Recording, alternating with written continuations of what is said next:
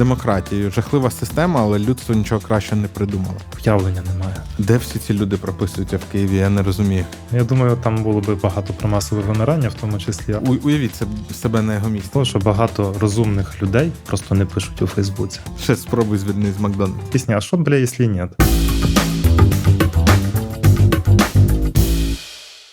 Спецвипуск на УТ два. Говорити будемо про економіку. І в гостях Юрій Гайдай, старший економіст Центру економічних стратегій. Економічної. Економічної? А чи, я думав, в множині економічних. Ні? Третина людей каже економічних. Може, це ви перейменовувались, ні? Не було ні, такого. Ні. Економічної стратегії. Привіт. Привіт. Ще раз. Є така штука, що я для спонсорів інколи по якимось темам пощу, роблю пост і кажу, задавайте питання. І от тут я написав, питайте про економіку, будь-що. І, і стільки всього написали, що я зрозумів, що ми зробимо випуск по цим питанням, тому вони будуть, можливо, трошки хаотичні. Але почну я все ж зі свого. І хотів запитати тебе про експертність в цій галузі. Тому що виглядає так, що економіка – складна область, про яку людство, тобто, з одного боку, це штучний конструкт, люди самі придумали гроші і оце все. Але ми якось до кінця не розуміємо, як це все працює, інакше чому б у нас інколи траплялися кризи і все таке. І це те, що дуже впливає на наші людські плани, на те, як ми живемо, на якість. І дуже важко розбиратися в тому, хто розбирається, а хто ні. У нас в Україні є купа зараз людей, які розказують про те, як має бути влаштована економіка. Можеш сказати, як взагалі, читаючи пост когось розумного в Фейсбуці з купою лайків, зрозуміти, ця людина шарить чи ні? Ну, почнемо, напевно, з того, що багато розумних людей просто не пишуть у Фейсбуці. От. І навіть до тих, хто не пише, в мене часто більше довіри. Ну, тобто, у них часто немає... Ну, е- Це питання того, наскільки широке поле того, чим ти займаєшся. Так? По-перше, економіка, вона дуже велика і складна галузь. Ну, так само от, от фізика. Так? Ядерний фізик і фізик, який займається, не знаю, там, гідродинамікою, це дві зовсім різні спеціалізації. Вони можуть погано дуже розбиратися про щось одне. В економіці часто є таке очікування, що раз ти економіст, ти можеш, в принципі, говорити про все. Особливо в журналістів, котрі, типу, кличуть тебе прокоментувати все, починаючи там від блокади кордону там для фур і закінчуючи такою хардкорною макрополітикою. Ну, останнє рідко, тому що більшості це не цікаво. А крім того, ще є от комунікація. Тобто, якщо ти витрачаєш більше часу на те, щоб розвиватися професійно, слідкувати за там за якимись новими дослідженнями, подіями, аналізувати дані, щоб краще розуміти, що з економікою відбувається, в тебе ще навряд чи буде багато часу на комунікації. Тому, якщо в тебе немає там свого піар-відділу, відповідно, це завжди такий трейд-офф, типу, між, між одним і іншим. Ну, тобто це як от з військовими експертами. Якщо у військового експерта є шість годин на тиждень ефірів, то, ну, навряд чи в нього є час на те, щоб займатися військовою експертизою. Так, ну, тут, тут в мене найбільша довіра до тих, хто вже склався як військовий експерт. Тобто, там, умовно, генерал, котрий там відкомандував, досягнув певних результатів, там, або відреформував армію, вийшов на пенсію, і він тепер собі має таку почесну роботу. Він десь там в якомусь борді, в якомусь аналітичному центрі, е- коментує, ходить по ефірам, читає лекції студентам, круто. Ну, я розумію, що в нього експертиза, і той розуміє, що він може там забронзовіти. Ну, в принципі, десь з економістами така сама історія. Я тут теж копаю собі яму трішки, так, тому що в мене на Фейсбуці одинадцять тисяч фоловерів, але я ніколи не претендував на те, що я якийсь там топовий економіст, далеко не так. Ну, тобто, таке, і, і, і теж з, з доволі вузькою експертизою. Тобто, напевно, про, по більшій частині запитань, які ти сьогодні задаш, я буду говорити скоріше там не як профільний експерт, а просто озвучувати свою думку. З загальних міркувань. Я, здається, про це говорив, коли ми записували випуск на ДОУ, що мене дивує... Я от не знаю, це у тебе часто в постах трапляється, чи це тоді було і мені дуже запам'яталось, коли там якесь регулювання Нацбанку там нове вийшло чи щось таке, і ти такий пишеш. Я, значить, оце там дві ночі розбирався з цим питанням, ось що я зрозумів. Ну і далі там думки з приводу. І я тоді подумав, вау, прикольно. Ну, тобто, це, це значить, що ну в цій темі окей одразу не розбиратись. Абсолютно. Ну так, так. Можливо, це було взагалі щось про залізну руду, оподаткування залізної руди, що там якраз до війни був big deal, де, ну, це часто, до речі, буває, коли тобі для того, щоб зрозуміти зміни, тобі треба реально перекопати там е- купу всього, про, про подивитися ланцюжки, як воно там буде пов'язано, ці норми, як вони впливають. Та, є така історія. І, власне, все одно часто ти, якщо ти будеш чесний і відвертий з аудиторією там, або самим собою, ти зробиш застереження, що я не впевнений, що це так спрацює. Тому, от, напевно, один з основних маркерів того, що там перед тобою такий фейковий експерт, це чувак, який має свою думку по більшості економічних запитань, причому готовий зразу її генерувати, і генерувати її впевнено, за пломбом, і не маючи жодних сумнівів. Скоріше за все, він чеше. Ну, тобто... ну знаєш, а як же, що це знання деяких принципів звільняє від необхідності знання деяких фактів. Це не працює так? Ну, зазвичай ж питають, ну, тобто, питають не про якісь принципи, а про як це буде на практиці працювати. А на практиці є дуже багато інпутів, котрі е, не вписуються там в загальні економічні моделі. Тобто те, що там є там в підручниках або навіть в значно складніших там якихось наукових працях, воно все одно має там дуже обмежене застосування і є багато ремарок там, що це за таких-то умов ми припускаємо з такою ймовірністю, що от воно спрацює. Але часто ті умови потім ніколи не відтворяться, з'явиться щось нове, і тому Ну, тому так. Ми, коли на Доу і та й на у те два, коли всі рази, коли заговорювали про економіку, завжди знаходиться декілька людей, які приходять і кажуть, покличте Михайла Кухара. І я розумію, що це з точки зору переглядів прям хороша ідея. Але з точки зору цінностей моїх не дуже. Тому що, ну і тому, що я читав пости Сергія Будкіна про нього, але вони теж так написані, вони так написані, що через них прям продиратись треба. Є, взагалі, в чому феномен того, що у нас з'являються на ринку такі, ну там, не побоюсь цього слова, псевдоексперти, і, і чому на них є попит? Ну, типу, хто, хто споживач цього продукту? Ти, ти розумієш чи, чи ні? Та, ну, і що зроб... не так з Михайлом Кухарем? О, отак, отаке питання. Я зроблю зразу ремарку. Я не, не критикую і не обговорюю колег по цеху, але Михайла Кухара я колегою по цеху не вважаю, тому можу спокійно сказати те, що я думаю. В, наскільки я розумію, основна його аудиторія – це підприємці десь там середнього, середнього рівня, середнього масштабу бізнесу або і великого бізнесу, які не... Які купують підписки якихось, на Ukraine Economic Outlook. З якихось причин не доросли до якісної інвест-аналітики, котра є в Україні. Не буду зараз рекламувати, але вона справді є. То або або тим, більше до, тим більше до західної. Зараз тут, мені зараз тут втикнуть про те, що я рекламую наших людей, котрі там у нас на наглядовій раді є і так далі. От, в даному випадку, що зробив Кухар, це те, що він зібрав класну команду. Ну, справді, от в нього є людина, котра дійсно робить гарну аналітичну роботу і готує там якісь огляди для, там, для бізнесу, щоб вони мали якийсь орієнтир, типу, що там відбувається. Але тут проблема в тому, що він занадто часто, занадто впевнено робить якісь прогнози, котрі не збуваються, це раз, і говорить про речі, в котрих він ну, не експерт. Тобто, я не знаю, я втомився, я колись відмічав ці штуки про себе, потім я просто від, відписався, забув, ну, тобто в мене немає і часу, і моральних сил. Якась остання річ була, котру, котра мені яскраво запам'яталася, це коли він спробував дорікнути колишній замміністра фінансів Олені Макеєві, що вона переплутала пе де ве і податок на прибуток в тому плані, що по податку на прибуток є мінімальна ставка п'ятнадцять відсотків, котру там домовилися енфорсити там в рамках ну, о е сі ді, країни о е сі ді, домовилися для запобігання уникненню мінімізації податків. Мінімальна ставка п'ятнадцять відсотків, щоб не, не це не група країн домовилась, да, щоб да, не да, було да. А, от і, і пе де ве. І пе де ве. І він дуже таки впевнено, десь там в якомусь знову ж таки в фейсбучній дискусії каже: Олено, ви тут напевно переплутали пе де ве з податком на прибуток. Не, не напевно, а точно. Тобто, знаєш, так глумлячись. Але насправді, ну в контексті ЄС, що в ЄС uh-huh. немає обмежень на ставку пе де ве. А оце от було, коли була ця історія з десять десять десять. З цим uh-huh. абсолютно.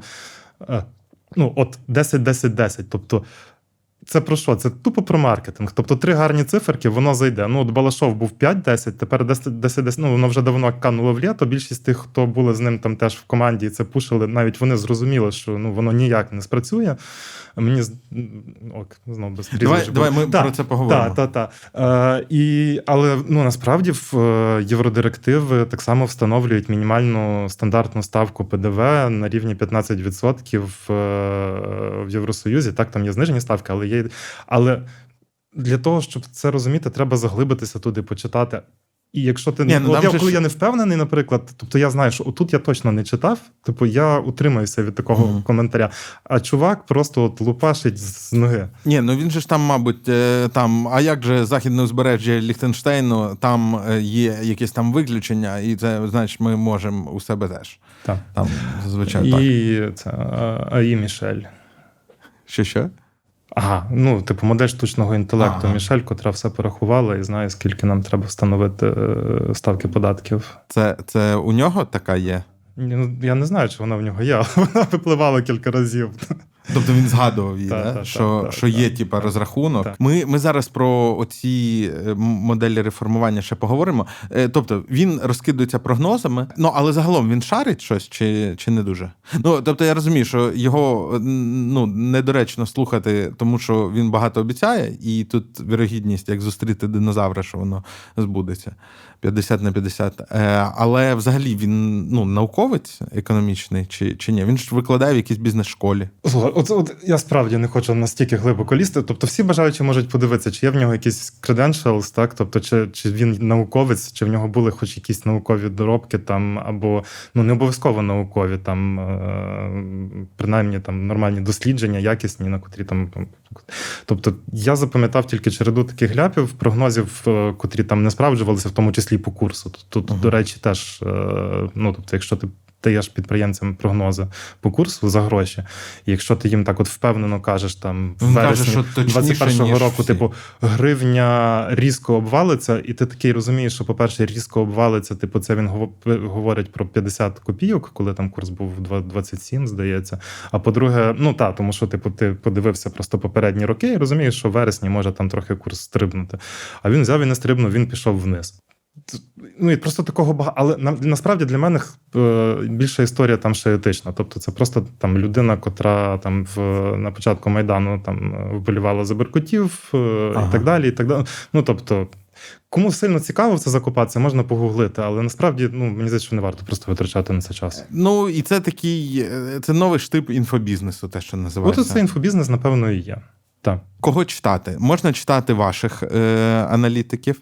Е, хто ще непогано досліджує економіку і пише про це? І, до речі, чи багато в нас... Е, от він продає е, продукт, правильно? Ну, тобто, ось, підписуйтесь, платіть гроші, будете отримувати аналітику. У нас є, взагалі, ринок таких послуг? От ти сказав, не хочу рекламувати. Е, тих, кого ти не хочеш рекламувати, у них теж е, от такі продукти, які треба купувати? Чи, чи це та, щось та, відкрите? Та, ну, є, є платна підписка на, на інвест аналітику, так, інвестбанки готують, е, вкладають в це доволі значний ресурс.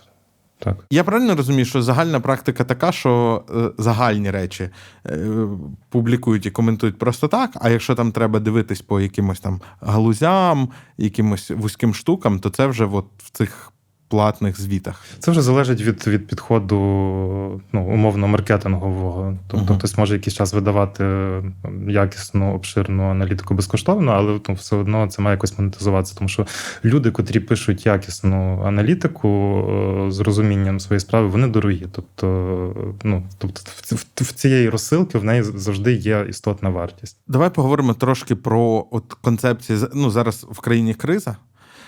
В дуже багатьох сенсах цього слова. І, і на фоні цього дуже багато ідей про те, як нам щось реформувати, змінити і так далі. І є от ідеї про десять десять десять. А мені це вже нема цих ідей, вже все. Ну, тобто, воно, поїзд пішов, вже всі Ні, забули. Ну, хтось вже пам'ятає? Шурма пам'ятає, мабуть, та, але ну, все. Е, ну, а, а, до речі, от є, у, у тебе є уявлення, ну, Шурмаш, ну, він же ж управлінець, він працював на серйозних роботах. Він розуміє, що це наївно? І взагалі, що не так з цими? Давай, давай проговоримо, що, що не так з ідеями п'ять десять і десять десять десять? Я навіть от тут складно з чогось першого почати. Давай почнемо з того, що зараз у нас в країні війна, і в нас, по суті, дефіцит бюджету дорівнює всім нашим надходженням. Тобто в нас, умовно кажучи, після початку вторгнення бюджет виріс вдвічі за рахунок видатків на оборону, і ми фінансуємо ледь половину цього бюджету. Решта нам потрібно залучати від донорів і ну, з внутрішнього ринку через облігації внутрішньої державної позики. Якщо ми цього не робимо, то в нас величезні проблеми. Е, відповідно, зниження податків – це завжди е, гра вдовго. Тобто ти знижуєш податки, сподіваючись, що це простимулює, е, по-перше, ну, частково це знизить ціни, тобто підприємці можуть трішки знизити ціни, і це простимулює споживчий попит, відповідно, економіка буде рости.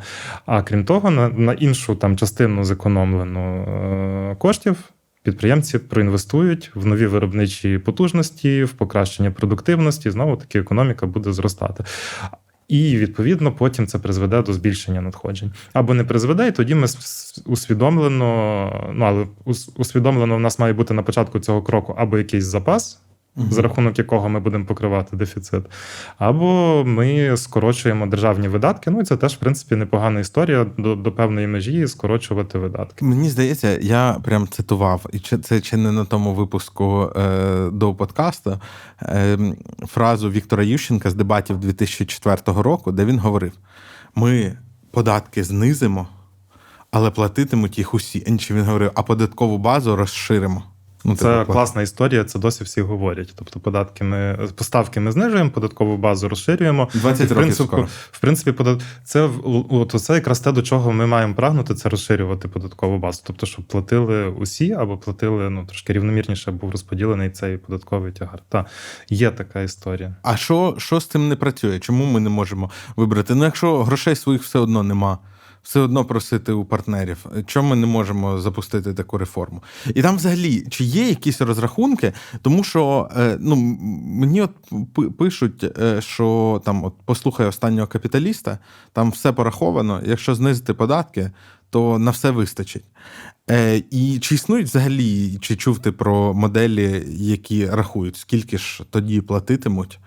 І, і на що цих грошей вистачить. Бо основна критика оцього проєкту Шурми про десять десять десять була якраз в тому, наскільки я пам'ятаю, що ніяких моделей вони не показували розрахунку. Зрештою, десь кілька місяців назад цю модель розрахунку показали в закритому колі. Я зараз от, не буду на цьому зосереджуватися на якихось деталях, але для себе зробив висновок, що от воно реально би не... Ну, тобто, навіть не так... Це, це було не те, що модель, це був розрахунок, як скомпенсувати зниження одних податків чимось іншим, тобто зниження надходжень до бюджету. І в мене склалося тверде враження, що воно взагалі ніяк не спрацює, бо там просто були навіть арифметичні помилки. Але ну, проблема ну, просто тут... Просто це була така, типу, екселька, в якій прикинули, так? Так, та, проблема тут в іншому. Ну, нас, насправді, от якщо... Блін, бачиш, у нас тут дуже багато зараз відгалужень. По-перше, почнемо з того, що якщо ми подивимося чисто на податкове навантаження, співвідношення того, що збирає держава податками до ВВП, то ця цифра от роками на диво стабільна. Тобто двадцятий рік там ковід, двадцять перший рік відновлення від ковіду, двадцять другий рік повномасштабне вторгнення, двадцять третій рік держава збирає податками двадцять-двадцять один відсоток від ВВП. Типу ця цифра, і от вона далі на наступний рік, воно приблизно так само і закладено. Податками. Частка держави значно більша у ВВП зараз, тобто не знаю, скільки вона там, вона точно перевалила за там сорок відсотків, котрі були до війни, вона там, напевно, ближче до сімдесят зараз відсотків. Але податками держава збирає от, от стільки. І це насправді не так і багато. У нас зараз тут знову буде відгалуження, так, ну, тобто е, е, із іншого боку, е, там країни Європи збирають значно більше відносно до ВВП податками, але вони надають більше послуг за, за ці гроші, mm-hmm. ну, цих public services. Е, може, ми про це ще потім поговоримо, там, яка, яка має бути роль держави. Але повертаючись до того, чому не спрацює зниження податків? До війни, насправді, ну, от, я підтримував би, ну, навіть не до війни, а ще раніше, коли над нами не нависала така проблема безпекова, вторгнення, яке могло би відбутися, коли держава ослабне, я взагалі за ліберальні реформи. Ну, тобто, пок- особливо поки я там молодий, поки я заробляю, типу, ну, тобто я бенефіціар ліберальних реформ. Мені класно, коли податки на мою зарплату менші, податки на моє споживання менші, просто що це за рахунок е- соціалки, тобто це за рахунок е- якихось видатків, наприклад, в першу чергу на пенсійне забезпечення, котре зжирає дуже багато. Е- це погіршення якості освіти, медицини і так далі. І там теж, до речі, є питання, тому що бач, ми тут постійно провалюємося в такі ну, от, ну, давай, ми ж не спішимо. Ці воронки. Так? Тобто тут постійно потрібно рахувати. Так? Якщо ти зменшуєш видатки на медицину, то зрештою потім це може призводити до більших втрат, тому що люди просто вчасно не діагностують, там, наприклад, uh-huh. якісь пухлини або інші хвороби, котрі виводять їх з працездатного стану. Так, м- можна якби знизити податки до того, що в країні буде небезпечно жити. Абсолютно. Ну, тобто можна зменшити вдвічі кількість патрулів, можна зробити освіту там зовсім базовою, примітивною, там, не три знаю, класи до... тільки. Три класи, а далі крутись як хочеш, твої проблеми, якщо не назбирав. Там, ну, тобто завжди є якась певна, певна межа. Тому, то, то, то, ну, от, але зараз в нас якби війна, і в нас от два тижні тому, здається, вже це швидко час летить, у нас був, був якраз захід по місцевим бюджетам і по цьому військовому ПДФО. І тоді Сергій Марченко говорив про те, що йому... Це міністр фінансів. Міністр фінансів, так. Він говорив, що на наступний рік йому поки бракує двадцять дев'ять мільярдів доларів для того, щоб профінансувати видатки. двадцять дев'ять мільярдів доларів – це монструозна сума. Це для... фандрейзинг у людини намічається. От реально, я, я не знаю будь-якої притомної людини, яка би хотіла зараз бути на його місці, тому що, ну, типу, ти реально їздиш по світу і, і випрошуєш гроші в європейців, в американців, О, в МВФ. Не тільки він, і президент просить, та, і ну, прем'єр, мабуть. Так, але від, ну, відповідальність за те, щоб звести якось бюджет, щоб якось це розподілити, запланувати погашення там якихось е, частини боргів або за облігаціями, котрі в нас не, не перенесені, там стенстили і так далі, і тому подібне, це все ну, робить він. І от двадцять дев'ять мільярдів, тобто їх десь треба взяти.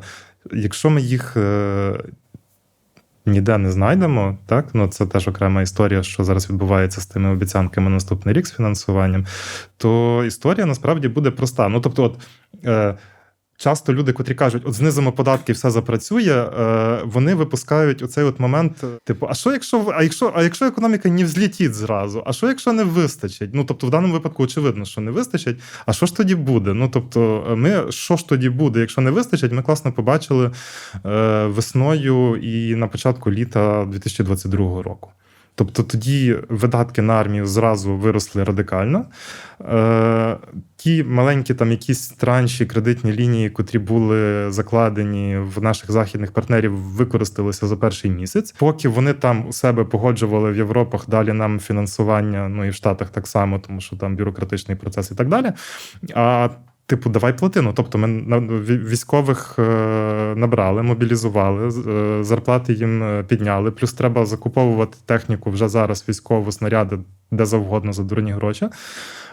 І, відповідно, вихід, насправді, залишається один. Міністерство Друга. фінансів випускає облігації внутрішньої державної позики, які купує Національний банк за свіжо емітовану гривню. Меджик гривня з'являється в системі, але її, ну, якби більше... А тепер вона сорок п'ять. Ну. То, але, ну, тобто, умовно, так? так? Тобто, тут, тут, а, а може і сімдесят п'ять чи сто п'ятдесят п'ять. Так, тут, тут, тут є дві складові. Так. Тобто, будь-яке зростання грошової маси, яке не підтверджене зростанням продуктивності, пропозиції товарів і послуг всередині країни, воно веде до інфляції. Ну, тому що товарів більше не стає, а ну, ці от гроші, вони заливаються в економіку, відповідно... Відповідно, ціни ростуть, плюс е, зростає імпорт, е, ну тому що ми ж споживаємо, типу, ну, отримав там зарплату, пішов, купив там телефон, не знаю. Мікрофон. Кот, котрих ми не виготовляємо, та, ну, в нашому випадку ближче мікрофон. Імпорт зростає, е, експорт у нас сильно просів, тому що порти заблоковані. Експорт у нас масивний, тобто це там зерно, метал. Ну, по-перше, ми втратили багато виробництва металургійного з окупованими територіями тимчасово. От, але він масивний, тобто там, ну, теж ми можемо про це говорити довго. А імпорт в нас більше таких от товарів споживання компактних, котрі можна завести там фурами через західний кордон, і, відповідно, він не так просів, і він швидше почав відновлюватися. І це теж тисне на курс, і, от, відповідно, от у нас результати. І от якщо міністр фінансів з дипломатами, з президентом, з усіма нами, хто там на рівні аналітичних центрів або там зустрічаючись з чиновниками Єврокомісії чи лобіюючи в, Шта- в Штатах, якщо ми всі не випросимо ці гроші, або, ну, скажімо так, умовно, принаймні п'ятнадцять-двадцять мільярдів з цих двадцяти дев'яти, котрі на зараз бракує, то повториться та сама історія. І... А п'ятнадцять-двадцять дев'ять, а решта чотирнадцять таки не друкувати, так? Ну, щось можна перекрити через більше розміщення на внутрішньому ринку, тобто будуть громадяни, там банки можуть купувати ОВДП за свої кошти. Я от, наприклад, теж ОВДП купую, тому що по-перше, ну це, скажімо так, ОВДП – це взагалі він-він. Тобто ти, по-перше, отримуєш класну ставку від держави, а по-друге, ти можеш себе морально заспокоювати тим, що ти цю державу підтримуєш. Угу. Тому, ну так, це, це коли не маєш можливості задонатити, купи ОВДП. Ну, тобто, так, ти... ти донати – це важливо, але крім того, ти маєш мати якісь заощадження, тобто ти не можеш донатити все до останнього, тому що тоді будь-яка там непрогнозована подія, вона тебе виб'є з рівноваги, ну, фінансової, ти там не зможеш себе забезпечити. І, відповідно, має бути якась там незгораємий маленький запас заощаджень, принаймні. І от в цьому плані ОВДП насправді класні, досі класні. До речі, тут просто ми пролунало слово «донати», я не можу не нагадати глядачам, що ми тут каналом нашим, маленьким, але гордим, збираємо Збираємо, збираємо на гвинтівку. Разом з фондом «Повернись живим», загальний збір «Повернись живим» називається «Гнів причистий», а ми збираємо на одну конкретну гвинтівочку, там туди шасі входить і ще щось. У нас був спецвипуск з Русланом, який керівник снайпінгу в «Повернись живим», і в описі до цього випуску буде посилання на банку. Якщо у вас є можливість, обов'язково задонатьте, тому що... Тому що я от читав пост Лачена, що донати просіли. Ну, навіть у, у топових чуваків, які збирали завжди найбільше. А це значить що? Значить, вже пора підключати такі канали, як О Т два до зборів. Тому не соромтесь, підключайте. І є, якщо не знаєте, нема можливості багато, але трошки хочеться, у мене для вас стратегія. Заходите на банку, бачите, яка там сума. Якщо вона не кругла, берете і округляйте її до якоїсь межі. А якщо ви бачите, що вона кругла, то закидуєте якусь нерівну суму, щоб подражнити когось, хто зайде після вас. От. І так потихеньку-потихеньку. Ми вже от сьогодні, коли ми це записуємо, вже прям половину зібрали, і це неймовірно на кількість нашої аудиторії, за що всім дуже дякую. Але я тут от, угу. з твого дозволу повернуся до цієї теми. Але давай. Це тільки одна сторона, так? Тобто це те, що там, про що болить голова в тих, хто відповідає за бюджет і за фінансування армії, так? Котра там кожен день потребує умовно п'ять мільярдів гривень на, на, на видатки. А є ще сторона така більш теоретично економічна. Я от коли чую ці такі, знаєш, типу круглі цифри десять десять десять там або п'ять десять, мене дуже бісить, що немає, ну, нормального андерлайн, ну, цього аналізу економічного під цим. Тобто, в чому логіка? Ми знижуємо податки, бізнесу стане краще, він почне платити. Але, ну, податки це насправді така фундаментальна штука, це про е, суспільний договір.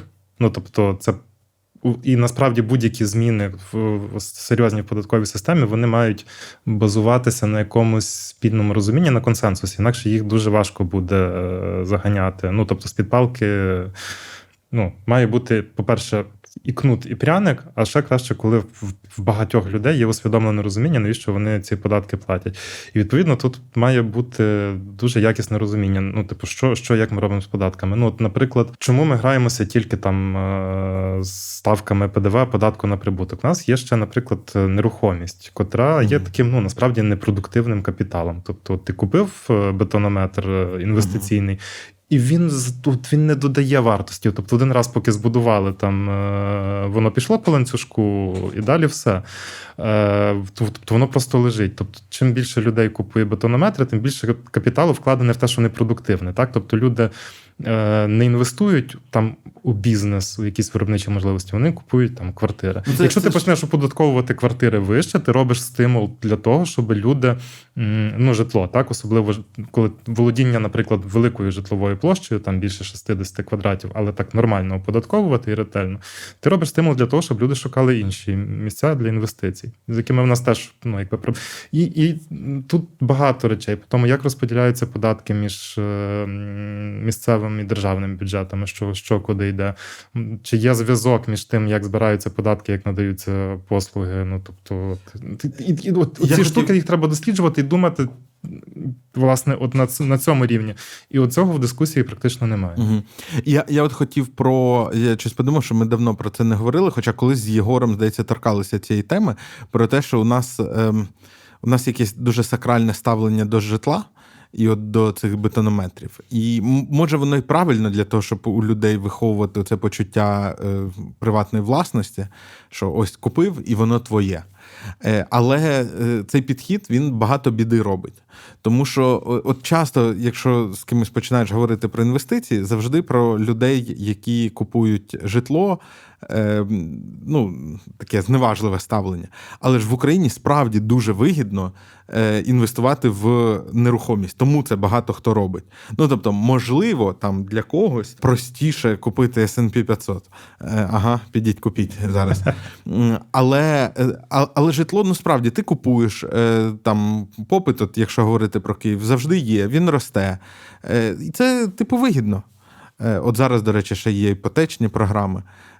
Ну, мені здається, наприклад, що це, ну, прям вигідний спосіб зараз інвестувати, якщо є можливість взяти ЄОСЕЛю, от, тому що сім відсотків гривні на двадцять років звучить як, як ок.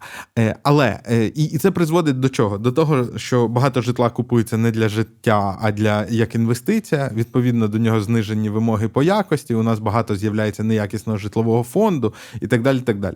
А якби у нас взяли і підняли, і це ж, мені здається, досить була популярна міра. Ну, навряд чи були прям мітинги людей проти підвищення податку на нерухомість. Особливо, якщо от з якогось трешхолду, там, ну, більше там шістдесят-сімдесят квадратів. Та, от. Та. І, і це простимулювало, ну, тобто це припустило ціни на ринку нерухомості. Це, мабуть, було б не дуже вигідно забудовникам, але вони б, зрештою, продали, тому що попит є. Ну, багато є людей, яким треба десь жити. І, відповідно, спрямувало б, ну, велику частину грошей в якісь інші сфери. І, і це якраз і розвивало б економіку. Ну, справді, так, я в цих дискусіях завжди от, оце між цим там пе де ве, е, податок. Я ще десь недавно чув цікаву думку про те, що цікаве пояснення того, чому в нас так класно просунута тема з кав'ярнями. Власне, тому що, ну, тобто в нас реально величезний, величезна кількість якісних, хороших кав'ярень в багатьох містах, яка там третя, четверта хвиля, не знаю. Тобто, е, котра, здавалося б, непропорційна нашому рівню життя.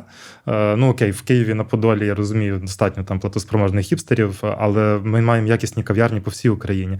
І от дуже цікава гіпотеза, не пам'ятаю, в кого я її бачив, про те, що це якраз дуже зрозумілий і приземлений інструмент для інвестицій людей. Тобто, тобто там якісь, тобто якісь вкладають в власний бізнес у вигляді кав'ярні, тому що коли це, власне, такий, такий маленький бізнес, не невеликий там навіть ресторан, або тим більше не якесь виробництво, тут доволі мало регулювання, доволі простий облік, і ти, ну, тобто, це те, з чого легко почати, там вкласти гроші і спробувати якось заробити. Тому це якби один з таких, одна з таких воронок, куди каналізуються інвестиції, куди люди спрямовують.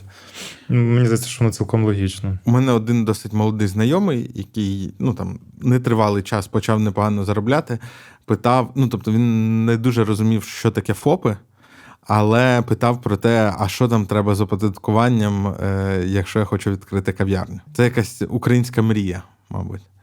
Повертаючись до обговорення цих концептів, тобто в них немає, в цих ідеях немає якогось ґрунтовного аналізу, немає спроб подивитись ширше на проблеми, а є все навколо цього популістського: знизимо податки, піднімемо. Але загалом в Україні високі податки чи нормальні? Ні, в Україні не високі податки, в Україні середні податки, я б сказав. Але вони не нормальні, тому що е- в нас дуже... Розумієш, в чому проблема? Тобто в нас не працює податкова система, так як вона працює в розвинених країнах. І це, напевно, найбільша проблема.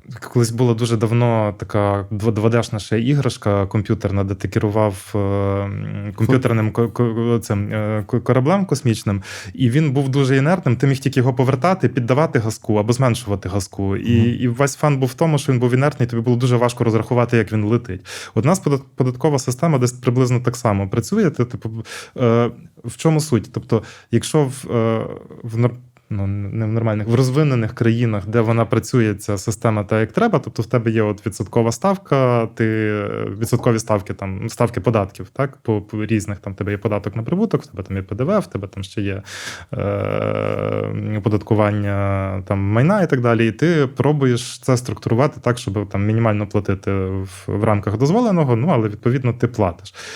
Е, І якщо ти не платиш, то зрештою рано чи пізно до тебе прийде податкова, і якщо ти ну, багато не платиш, то вона до тебе прийде швидше і вжарить тебе болючіше, для того, щоб іншим було неповадно. В нас оцього, цієї можливості якісного адміністрування і енфорсменту в системі немає. І це призводить до того, що згори на податкові спускається план. Тобто ти знаєш, що тобі там треба від області, там податківець, котрий відповідає за Дніпровську область, тобі треба зібрати стільки там. І ти розумієш, що в принципі нормальним енфорсментом, тобто там плануванням там податкових перевірок, там ще чимось, ти цього зробити не здатен. БЕП, Бюро економічної безпеки, взагалі валяє дурака, тому що там сидять ці податкові міліціонери, котрі ну не. Пробачте, вони не здатні до нормального аналізу, до аналітичної функції. Е, і от якраз над цим ми зараз активно дуже працюємо, щоб це, скажімо так, сформувати повний консенсус у наших західних партнерів, що БЕП – це важливо, і що його треба перезапустити так, як це планувалося від початку. Не буду довго на це. От. І, відповідно, е, що робить цей керівник податкової в області? Він спускає далі донизу план, котрий перетворюється в конкретні там умовні три, залежно від, залежно від твого виду діяльності, три там, відсотки або п'ять відсотків податкового навантаження від обороту, які ти маєш платити, інакше тобі створять проблеми. Тобто заблокують податкові накладні або ще щось. Якщо ти виконуєш це мінімальне податкове навантаження, то ймовірність проблем в тебе ну, значно менше. І... Тобто не відносно того, скільки ти там насправді заробив, а просто от як вони визначили, так? Так, та. Ну, тобто воно, звісно, трохи корелює з цими ставками офіційними, котрі записані в податковому кодексі, але, але по суті енфорсяться не ці ставки, а податкове навантаження, котре достатнє для того, щоб податкова виконала план. Тому що якщо хтось не виконає план, вжарять його і так. І от і воно от і це типу така паралельна система, котра, ну, от вона не має нормального зворотнього зв'язку, по-перше, а по-друге, від неї добряче, ну, по-перше, вона комфортна е, тим, хто ну, ну, тим, хто вміє працювати з податковою, там якось домовлятися, рішати, або структурувати свій бізнес так, щоб ну, він був непомітний там певним чином для податкової. І від неї добряче страждає доброчесний бізнес, котрий думає, що можна платити так, як написано в податковому кодексі. А що це означає для бізнесу? Тобто от є якісь, якесь підприємство, і з нього витрясають більше, ніж воно мало б заплатити? Чи, чи як це? Ну, з нього просто можуть та, витрясати. Ну, тобто, от, це стандартна там ситуація, коли в тебе є там цей, цей індикатив, ти вважаєш, ну, от, по бухгалтерії, по, по, по, по тому, як ти подав свою звітність, ти не маєш стільки платити. Ні, але... Це ж стандартна історія. От, наприклад, велике підприємство, та, яке платить податок з того, що заробляє, воно на якійсь фазі життя вирішує, що зараз їм треба більше інвестувати в розвиток. І, відповідно, в них ну там менше доходів чи немає взагалі. І вони по нашому податковому кодексу тоді не мають платити податки. Їх все одно прийдуть і примусять, правильно? Ну, тобто, та, в них, в них база для податку на прибуток зменшується, або вони ще можуть перенести в наступні роки, в наступні періоди ці видатки. Але та це скоріш за все, приверне увагу податкової, якщо ти не зможеш там залізобетонно пояснити, то в тебе будуть проблеми. Але це, мені здається, що це не проблема не для найбільших підприємств. Тобто в нас якраз найбільші підприємства, особливо ті, котрі ми звикли вважати олігархічними, ну вони такими і є. Там, ес ка ем. Та, той же ж саме ес ка ем, насправді, він одним з перших зрозумів, що найкраще, що вони можуть собі зробити, це повністю обілити свій бізнес, структурувати його легально, платити податки, тому що, зрештою, вони все одно монополіст, принаймні в Україні, так? І, відповідно, вони можуть ці податки повністю перекладати на, на кінцевих споживачів. Їм нема сенсу оптимізувати, тому що, ну, не оптимізувати, оптимізувати це ок, а от ухилятися від сплати податків їм нема сенсу, бо це просто дає додатковий важіль тим, хто при владі, проти mm. них. Тому той же Шахметов, він першим наняв собі розумних чоловіків з четвірки, спочатку консультантами, потім зробив їх менеджерами, управлінцями. В нього якраз з цим проблем немає, як і в багатьох інших. Ні, ну, але в нього доходність бізнесу така. Кажуть, що ну, в Україні, наприклад, великий рітейл, який не оптимізовує. Зараз я, мабуть, кажу про рітейл не продуктовий, про, про них не знаю, а про ну, там, електроніка, наприклад, і так далі. Що вони стають неконкурентно спроможні. Ну, вони стають неконкурентно спроможними винятково через те, що держава не може або не хоче забезпечити рівні правила гри.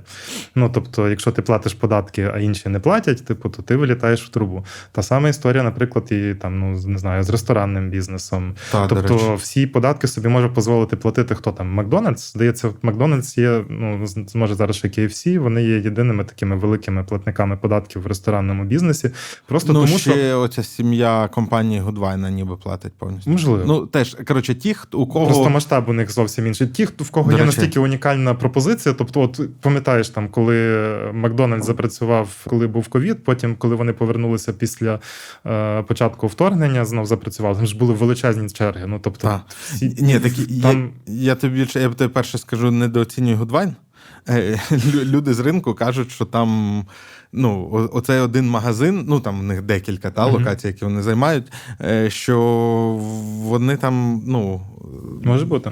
Що, що, що вони себе непогано почувають, що це якби порівнювальні речі з топ десять українського продуктового рітейлу по обсягам. Декілька магазинів у Києві. Там от такі цифри. Але е, я, я до того, що ну, це ж треба яку мати ефективність праці, процесів і взагалі бізнесу, бо там той же Макдональдс, мені якось розказували, що є оцей ринок доставки продуктів додому, Glovo, там Bolt Food, і там дуже просто, типу, у кого зараз ексклюзив на Макдональдс, у того п'ятдесят відсотків ринку, чи, чи шістдесят відсотків.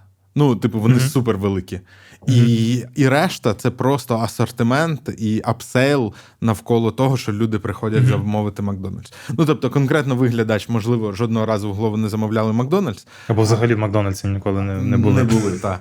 Е, і, але от це, це так. Е, я до того, що... Ну, але а... чуваки реально платять. І, здається, останній раз, коли я дивився, вони з податками всіма заплатили більше двадцять відсотків від свого обороту. Ну, тобто, це х'юдж, це дуже багато. А стривай, ну це офіційно? Ну, тобто, вони ж платять все по правилам. Так. Е, а... Але це величезна цифра. Е, ну, це значить, що вони дуже добре заробляють, правильно? Про, про що це нам говорить, що це величезна це, цифра?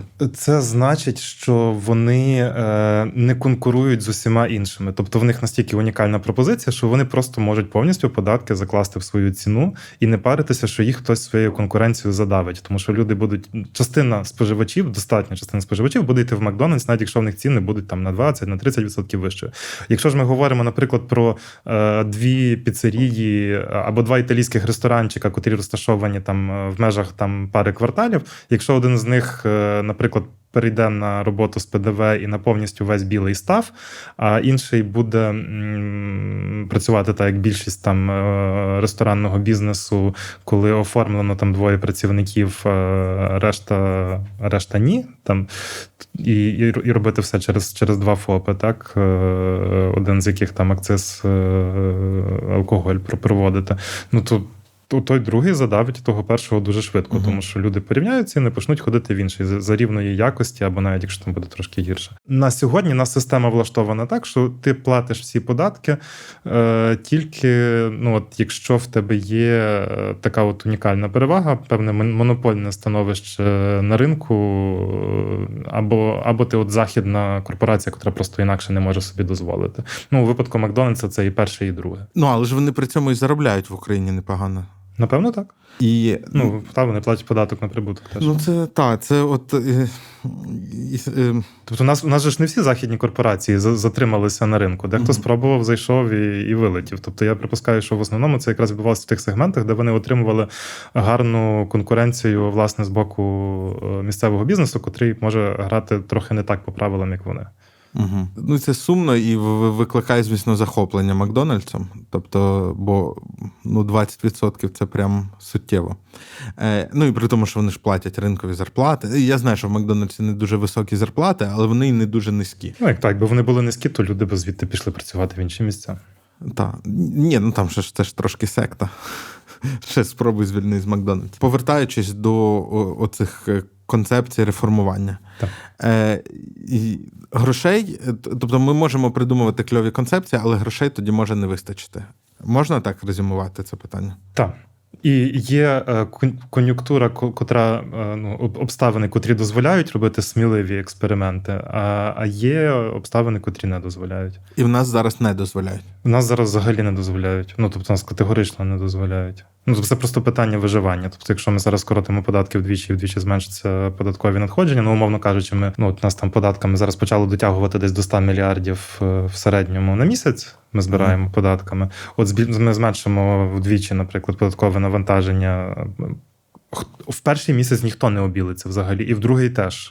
Будуть просто платити п'ятдесят мільярдів. І, відповідно, ці решта п'ятдесят мільярдів – це, ну, скажімо так, на десять днів бойових дій.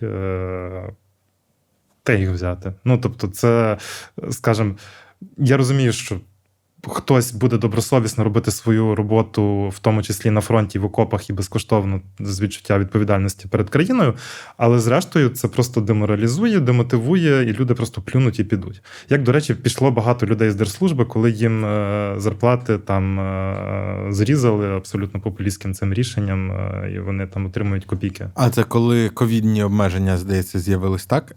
Чи їх, там було потім вже, вже от під час вторгнення, наскільки я пам'ятаю. Теж обрізали, так? Оце мені взагалі здається жахливо. Це настільки провокує корупцію і зниження якості. Тобто звільняться ті, які жили на цю зарплату. Так, тобто це нас, нас залишаються в держслужбі тільки ідеалісти, в яких, скажімо так, або сім'я, або бізнес дозволяють, в принципі, не заробляти кілька років, mm-hmm. ну, або очікування, що ти потім звільнишся і підеш там на консультантом на там якісь міжнародні проекти, або там в великий бізнес займатися лобізмом і так далі. І це кращий варіант, це хороший варіант, це насправді здоровий варіант, це так, як воно працює в багатьох країнах. А, але таких людей одиниці, насправді. А другий варіант, ну, це коли ти живеш з корупційної ренти, ну, ну, ще є люди, котрим ок отримувати небагато грошей там все життя, але, ну, знову ж таки, вони тоді не можуть нормально відновлюватися, відпочивати, вони не можуть дозволити собі якогось саморозвитку, ну, тобто це, це погано, це погано для людського капіталу. Ну, і це лонгтерм ніколи не працює. Це лонгтерм це не працює, це насправді така доволі трагічна історія. Ну, так, і, і там же ж цифри такі, вони... Це сумно. Якщо дивитися, насправді, скільки йде там на зарплати держслужбовців, то це копійки реально в порівнянні з бюджетом. Ну так, і у нас же ж часто люблять оце різати зарплати чиновникам. Ну, от я от, до речі, я зроблю рекламу Open Budget. Це портал Мінфіну, котрий запустила ще команда Оксани Маркарової, де з затримкою в півтора місяці публікується деталізована інформація про видатки і про надходження в розрізі там економічної класифікації, тобто там поточні чи капітальні видатки в розрізі програм, дуже деталізовано там на кілька рівнів вниз. Так само державний, місцевий бюджет. Ви можете по своїй громаді подивитися, там які надходження, які видатки місцевої громади. От це все відкриті публічні дані. І от, от, от я просто, в мене зараз Open Budget відкритий, в нас, от вже зараз за дві тисячі двадцять третій рік, в нас видатки держбюджету, це, напевно, за дев'ять місяців зараз опубліковано, от я не впевнений, бо помісячні розбивці. В нас вони вже наближаються до трьох трильйонів гривень, два цілих вісім.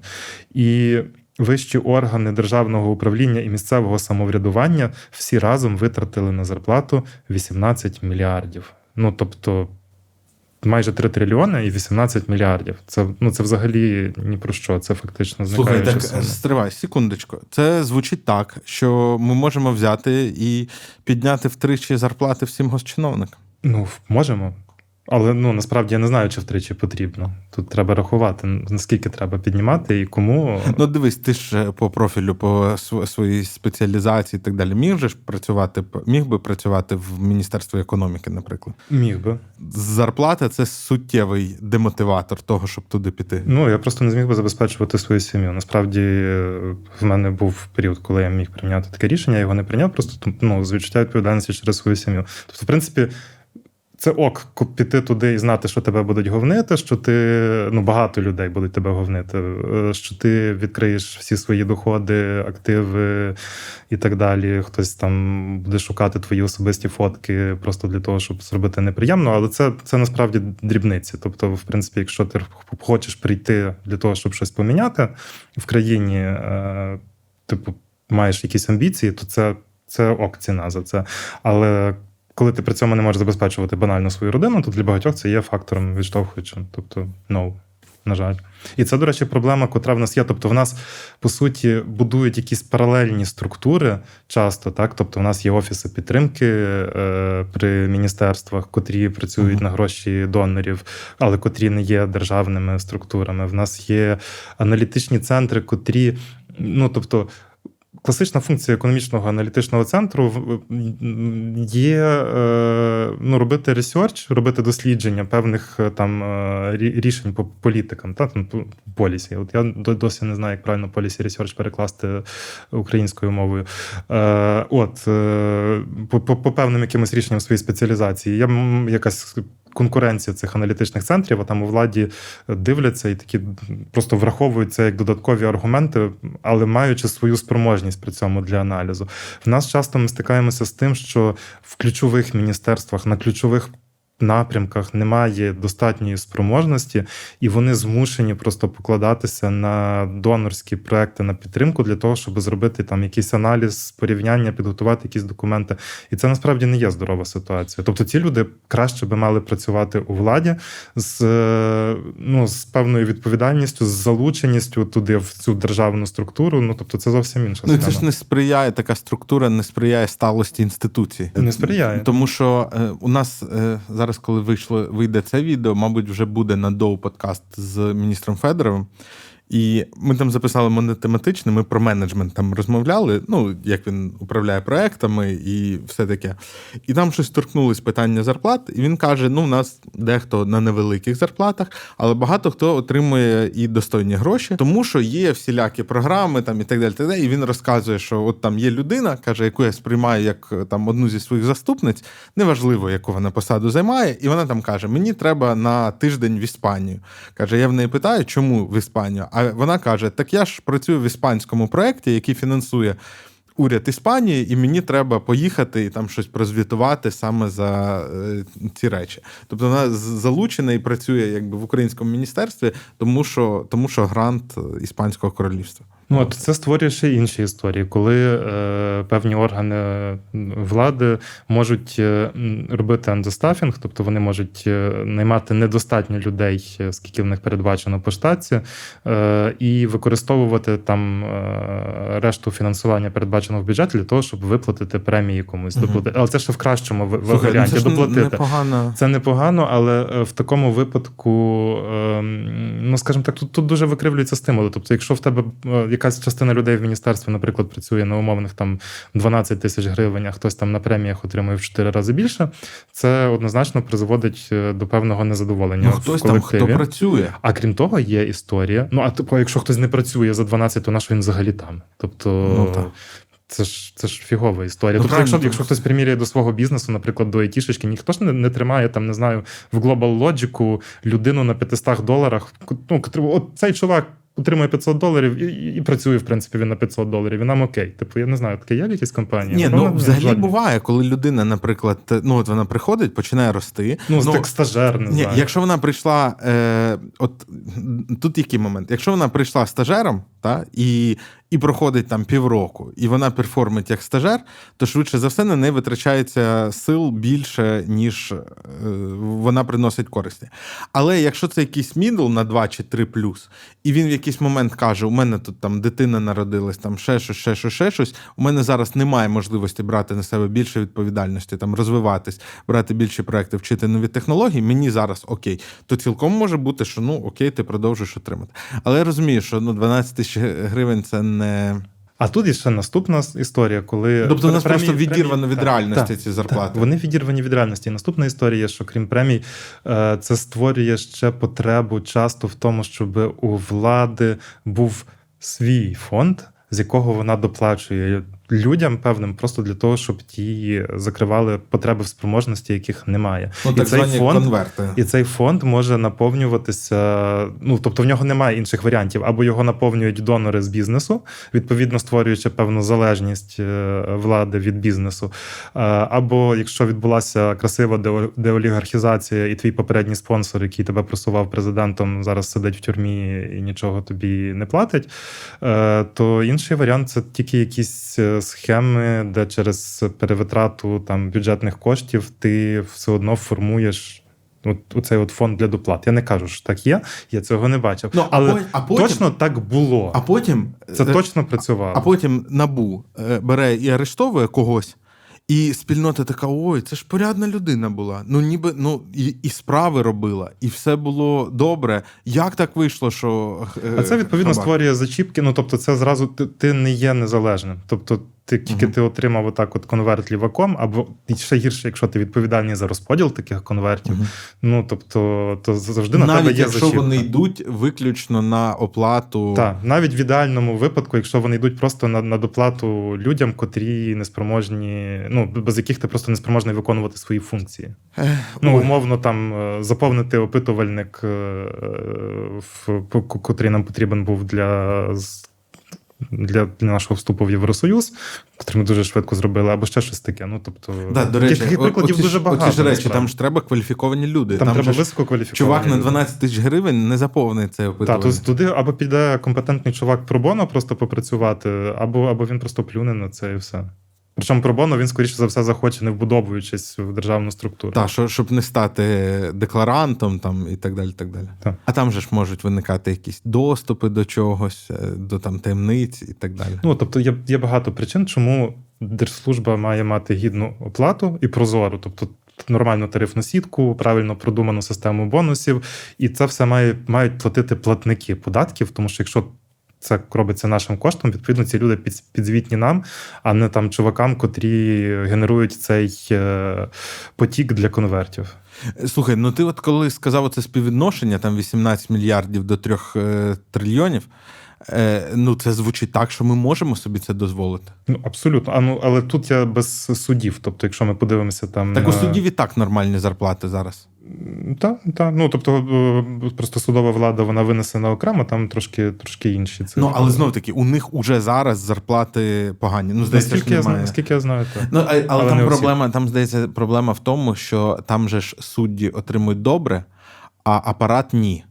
А роботи у апарата дуже багато, і це створює картину, коли в апараті працюють для того, щоб потім стати суддею. Так, так. Що з цим робити, не зрозуміло. Але короткий підсумок, ми зрозуміли, що скорочення в чотири рази, там, не знаю, кількості чиновників або їхніх зарплат взагалі нічого не допоможе. Взагалі нічого, це просто мізер. А що основні видатки? Оборонка. Оборонка. Оборонка в нас зараз займає більше половини всіх видатків. А раніше? Що, медицина, освіта? Давай зараз ми з тобою подивимося. Я собі просто гляну на, на, цей, на свій графічок, котрий ми там кожного року, кожного місяця там робимо для аналізу. Ну, тобто так, це в нас соціальне забезпечення, в першу чергу, так, соціалка, тобто всі, всі виплати, котрі в нас є на соціалку. І це забезпечення, ну, от зараз забезпечення правопорядку в нас сильно виросло, тому що там захована Нацгвардія і ДСНС, котрі від відповідно, теж воюють і ліквідовують наслідки. Та це далі в нас видатки на медицину не такі великі, найбільше це, власне, освіта. Тобто видатки і на державному рівні, і в першу чергу це субвенції освітні, котрі йдуть з державного бюджету в місцеві, тобто на, на освіту. Але на там руку. Теж все погано, і там теж дуже погані зарплати. А робота, я не побоюсь цього слова, е- і ти не даси мені збрехати, набагато важче, ніж працювати в держсекторі. Ну, з дітьми я маю на увазі. Так. Так, і це теж, до речі, я, довгострокові, я довгострокові що... екстерналії, тобто то там залишаються або люди, от я знаю, таких, котрі просто на ентузіазмі працюють, тому що в них партнер заробляє багато, і вони можуть собі дозволити просто як хобі працювати з дітьми.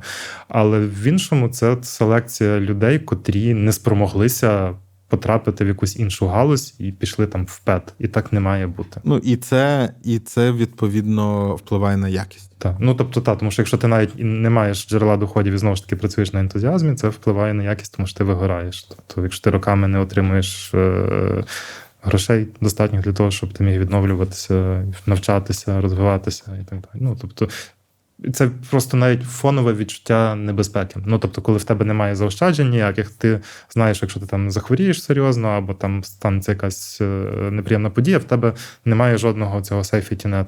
І це теж, до речі, окрема важлива тема для української економіки, українського суспільства – це відчуття безпеки або відсутність цієї безпеки. Це ще тягнеться з історичної травми нашої з Радянського Союзу комуністичної, і воно постійно реплікується, ми потрошки від цього одужуємо, але постійно от зараз у нас знов якби війна повномасштабна, котра знов цю травму заново розколупує дуже хардкорно. А коли в людей немає відчуття безпеки, я все-таки зайду в цю тему, трошки про неї Давай. поговорю. Ми, до речі, про це можна детальніше там послухати наш подкаст з Євгеном Хлібовицьким, що з економікою історія. Такий зразу плаг да, роблю. До, до речі, тому що я, по, я, по суті, зараз спрощено повторю там його ці міркування. В нас є такі три рівні, можна сказати, безпеки. Це перше, це, власне, відчуття безпеки громадян.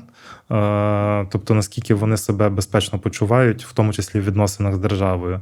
От, наприклад, Спрощенка, котру ввели в дев'яностих роках, в дев'яносто шостому, дев'яносто сьомому році, зараз тут не згадаю точно, це якраз був перший такий класний крок на той час, типу, зміни суспільного договору. Угу. Тобто, типу... тобто податки просто? По-перше, податки просто, а по-друге, от якщо ти просто платиш цей от єдиний податок, то в тебе ти не відчуваєш ніякої фактично загрози з боку держави. Тобто держава сказала, платіть свої копійки, не лізьте до того, як ми робимо там велику політику, як ми крадемо, але ми вас не чіпаємо. І на той час це було дуже прогресивне рішення, котре, ну, власне, створило в нас зародки цього малого середнього бізнесу, котрий, котрий почав рости. Це було дуже круто. Е, ну, от, безпека людей, тобто, чи вони відчувають, чи не відчувають загрозу. Безпека так само чиновників.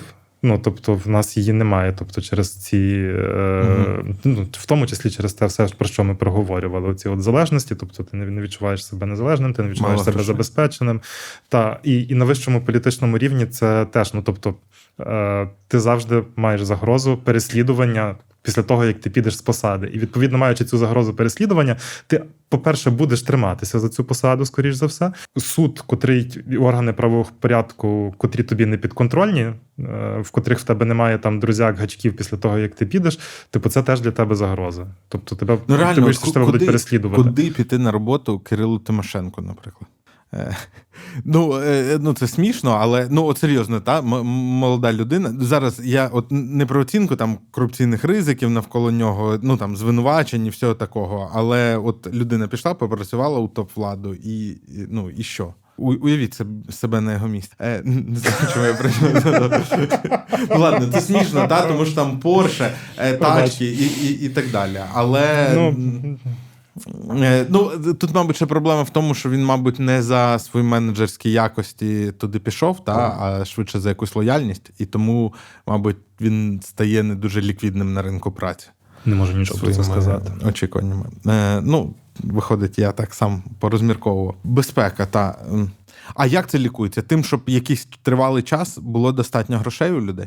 Це лікується, по-перше, на стороні грошей, та? Тобто, ну, навіть не так грошей, як сталості, стабільності. Тобто, не обов'язково має бути багато грошей, але не має бути криз, не має бути провалів, е- типу, таких різких ух, непрогнозованих.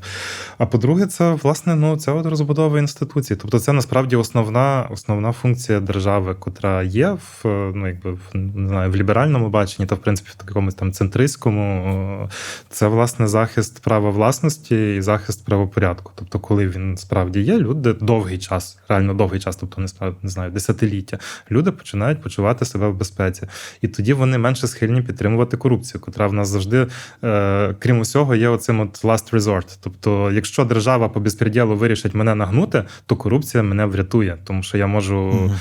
Тобто, то цей от кум, котрий порішає, це теж завжди, в тому числі, про відчуття небезпеки. Якщо ти, якщо люди будуть впевнені в тому, що вони в безпеці, вони не будуть підтримувати корупцію, тому що їм не треба буде цього е, лазу для порятунку можливого. Це ще от це ну, та, людина, довго, яка та. дає хабаря там за вступ до школи, ну ладно, не за лікарю, та вона ж це робить не тому, що вона підтримує корупцію, а тому, що вона хоче захиститись, ну там від хвороби в даному ну, в, в, в тому, в тому числі це. Тобто, це просто зміцнення інституцій, причому ключових. Тобто те, що стосується правосуддя, захисту прав власності, це нудні, не сексі штуки, котрі ти не зможеш там продати на, не знаю, на мільйон переглядів на Ютубі, але ну от воно працює у всіх країнах саме так. От знов все зводиться до того, що нам, щоб пофіксити, треба робити сталими інститути, треба розвивати суди, права і, і оці всі речі. Але ж адміністрування, ну... Знаєш, як мені колись в першому інтерв'ю сказав Михайло Федоров, я йому кажу, там, ну, добре, ви зробили Дію Сіті, але ж, якщо попитати у бізнеса, що їм заважає, вони на першому місці кажуть суди. А ви кажете, дивіться, яка класна податкова система. Але ж вони просять суди. А він каже, але ж не я відповідаю за суди. Я роблю те, що можу. Та? І якщо говорити про те, що можемо, з податками і їх кількістю, ну, кількість – це цифра. Я до грошей, в мене складні стосунки з грошима, особливо з тих пір, як вони стали не паперові, а цифрами на банківських рахунках. Ну, ну там, з кількість відсотків. Але ж питання ще адміністрування. От у мене є сайт-проект, оцей YouTube-канал. Він приносить якісь гроші. Там завдяки аудиторії, до речі, ставайте спонсорами і, і патронами. Я, ну, там, по частині цих доходів у мене немає можливості нормально платити податки. От як платити податки з Патреона? Я, до речі, з цим от не стикався. Е, ну, як немає, немає можливості. Ну, от Дейнега, коли ставав заступником міністра, він свій ставив на паузу, тому що немає можливості. Там прикол в тому, що ти можеш ці гроші відправити собі, наприклад, на ФОПівський рахунок, угу. але в тебе ти не можеш податковій показати якийсь такий договір, з який підпаде під якийсь квет, який вони зможуть прийняти. Тому всі в Україні Patreon приймають на рахунки фізосіб. Цікаво. Або мені от там в якийсь момент там є реклама. Окей, рекламу на Ютубі там теж треба потанцювати з кведами, щоб це все зробити. Але я справді цим всім один займаюся. Далі мені, якщо я вирішу когось найняти, там починається бюрократичний ад. Ну, він не бюрократичний, а просто мені треба найняти начальника відділу кадрів та бухгалтера. Е, і, бо найняти людину, це по ній звіти і так далі. Бачиш, все, що ти говориш, це описує проблему того, що економіка міняється швидше, ніж до неї, ніж до цього встигає адаптуватися система. Тобто, от, економіка, вона дуже різко рухається від там індустріальної в бік постіндустріальної, тобто послуги, ну, тобто платежі. Раніше такі чуваки, як я, не заводили такі сайт-бізнеси. Та, та, тобто, у нас ми тільки, от, наприклад, дійшли, здається, перед самим вторгненням до того, що треба щось робити там з, з цими видатками людей онлайн, типу на там, не знаю, на Фейсбук, Ютуб, Netflix, податок на, на Google або на Netflix, як ти його, як його називати. Тобто європейці теж дуже довго чухлилися, але вони розчухлилися на кілька років раніше. І це, ну, це просто питання, що в державній системі, в, в тій же самій податковій, і навіть скоріше, не знаю, в, мі, в Міністерстві фінансів, де мав би бути департамент, котрий, власне, відповідає, ну, він і є, котрий відповідає за е, структуру податкової системи, має проводитись аналіз, тобто, от, Гопа, в нас тут з'являються нові індустріс, котрі взагалі йдуть якось повз нашу систему, тому що коли це дизайнили, ми взагалі не думали, що таке буде.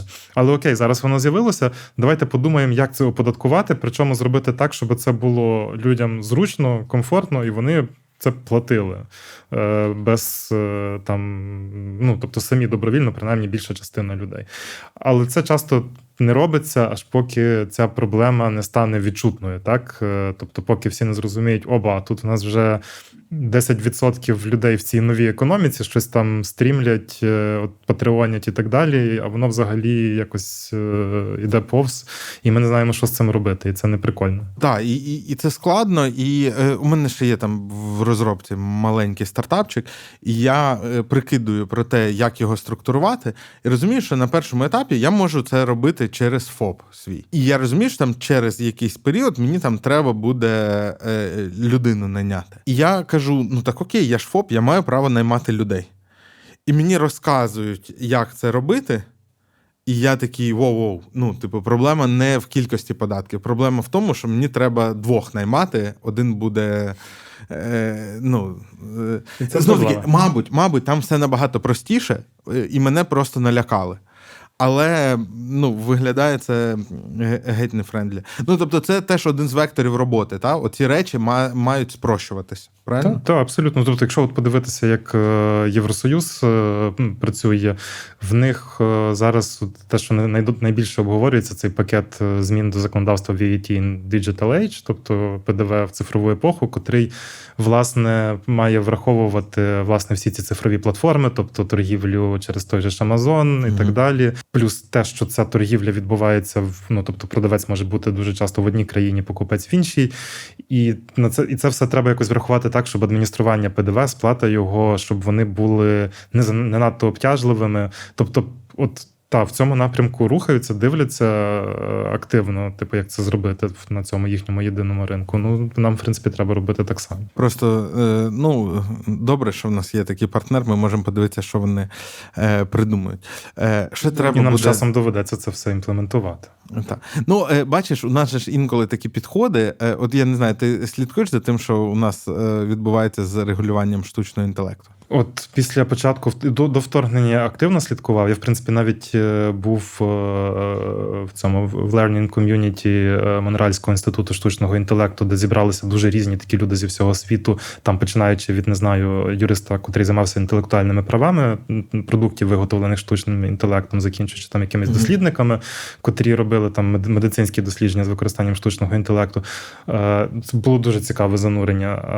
Я думав в цьому напрямку, власне, більше більше рухатися.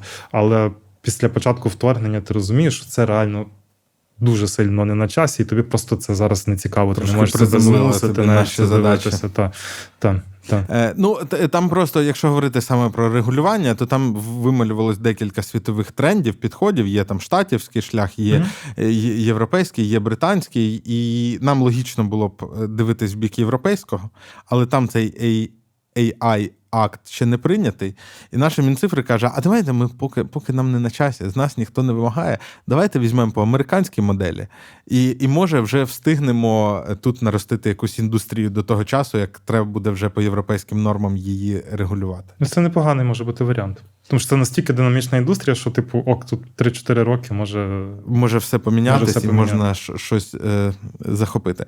Е, ще дуже хочеться поговорити про ПДВ, але давай відкладемо, бо я так сказав, що ми будемо по питанням... Ну, так, а ми просто внудимо людей. Це. Не, не, не договорили. Давай поїдь. Е, питання. Е, Володимир е, Миркочинський, е, сподіваюсь, правильно прочитав. Воєнна економіка. Які школи воєнної економіки існують? Які напрацювання є? Успішні приклади? Неуспішні приклади? Чи є роботи, в яких знання в цій дисципліні були б систематизовані? І є ще додаткове питання про це, що чи дійсно твердження, що економіка воєнного часу не завжди може призвести до подальшого економічного зросту, і там питання, воно більше по Росії, тому що, ну, нібито вони пояснюють, пояснюють, що в них там непогані економічні показники в зв'язку з тим, що вони воєнізують економіку. Тобто всі ці Кока-Коли пішли, але ми тут тепер виробляємо шахеди, чи як там вони, герані. Коротше, воєнна економіка. От давай з української почнемо. Воєнна економіка – це завжди шкідливо для економіки. Це завжди хардкор. Це можна порівняти, не знаю, там, з променевою терапією. Тому що воєнна економіка – це про перерозподіл обмежених ресурсів не за ринковими принципами, і навіть не за принципами там якогось втручання держави в ті е, сегменти, котрі ринок там нормально не, не, не забезпечує, не регулює, там, не знаю, якісь монополії. А це такий хардкорний перерозподіл ресурсів, присвячений одній меті – здобути перемогу у війні. Це перерозподіл людських ресурсів через мобілізацію і через інші стимули, які підштовхнуть людей працювати на оборонку і створювати снаряди, навіть якщо вони не хочуть їх створювати. І бізнеси заставити створювати снаряди, навіть якщо вони їх не хочуть створювати. І це ніколи не може бути ефективно. Це завжди втрати. Це так само, якщо ресурсів недостатньо, то це так само обмеження споживання для людей. Так? Ну, тобто це класика там, Другої світової, оці всі пайки. Угу. Оце от класична ця історія, котра носиться по Фейсбуку з тим, коли в Америці тільки там таксисти, священники, ще там хтось міг купувати нову гуму для автомобіля, тому що е, все на фронт, все на на військове обладнання. Тобто військова економіка – це про це. Вона ніколи не призведе до нормального зростання, тому що ці видатки, вони завжди неефективні. Вони завжди менш ефективні, ніж те, якби їх створював ринок. Єдиний шлях, типу, де оці от воєнні видатки на оборонку можуть щось стимулювати, це коли вони ввалюються в ар енд ді, тобто в дослідження, причому ввалюються систематично багато років в складні ар енд ді. Але це вже не воєнна економіка. Але, ну як? Тобто, якщо ти, якщо в тебе опонент, наприклад, Совок, або твій опонент або ти Совок, і твій опонент Сполучені Штати, і ти ввалюєш багато, власне, в дослідження, то в тебе потім можуть бути якісь побічні е, позитивні оці от екстерналії, коли ти це імплементуєш, коли в тебе від цього буде зростання економічне, ну, тобто, цілком. Ну, у випадку Штатів може, у випадку Совка ні. Одна з причин, чому так туго там жилося. Але це єдине. Все решта, це, типу, завжди зло. Ну, тобто, це якщо в фазі, коли, якби, воєнна економіка є, а війни немає. Ну, та, і, тобто, коли, коли ти в першу чергу, власне, спрямовуєш на, на На, на те, що дає, по, по, що має гарний мультиплікатор. Тобто видатки, котрі далі йдуть по ланцюжку в економіки. Якщо ти там тобі треба купити тисячу БТРів, типу, то в тебе купа ресурсів піде на, власне, на, на метал, на гуму, на роботу, котра, ну, от вона в тебе стоятиме на площадці двадцять років і чекатиме mm-hmm. війни. Воно непродуктивне. Якщо ти вкладаєш в ар енд ді, звісно, там якесь, не знаю, в тепловізори, там ще щось, це багато тих технологій, які можуть потім знайти своє застосування в цивільному напрямку. О, це, це може виховати Виховати, це може виховати інженерів, котрі можуть знайти собі застосування в цивільному напрямку, та? Тобто весь цей ресурс. Але все одно, та, це часто сумнівно. Це, це, це сумнівно, мені здається, тому що ну, щось ми не бачимо, що після закінчення Холодної війни в США прям сталися проблеми з інноваціями. Ні, ну тут інша справа. Вони просто, вони навіть ще раніше трошки почали скорочувати ці інвестиції, власне, в, в оборонні дослідження. Коли і і ці, люди просто пере, ці люди просто перетекли в в інші, в приватний сектор економіки поступово. Воно не було там так хардкорно, як в Радянському Союзі, коли брики це стало нікому не потрібно за один день. Тому ця трансформація, цей перехід, він може відбутися, типу, нормально. Але воєнна економіка – це завжди погано. Ну, е- І в Росії це, до речі, теж погано, просто що в нас, до речі, тут дві різні моделі. Тобто в нас зараз нема цієї хардкорної воєнної економіки, котра про перерозподіл обмежених ресурсів, тому що половину нашого бюджету нам заливають ззовні. Угу. І тому е- ну, в нас немає дефіцитів, е- ми можемо багато речей не, не виробляти тут в Україні, а купувати їх за, за гроші е- ззовні, ну, тобто озброєння, там, снарядів і так далі. Так? Тобто якщо б ми не мали цих там, сорок мільярдів умовно на рік, наше життя виглядало би зовсім інакше. Ми, скоріше за собою, тут би зараз не сиділи за цими мікрофонами і не тренділи. В Росії цей самий потік грошей, він навіть не співмірно більший, навіть я б сказав, він іде через продаж ресурсів.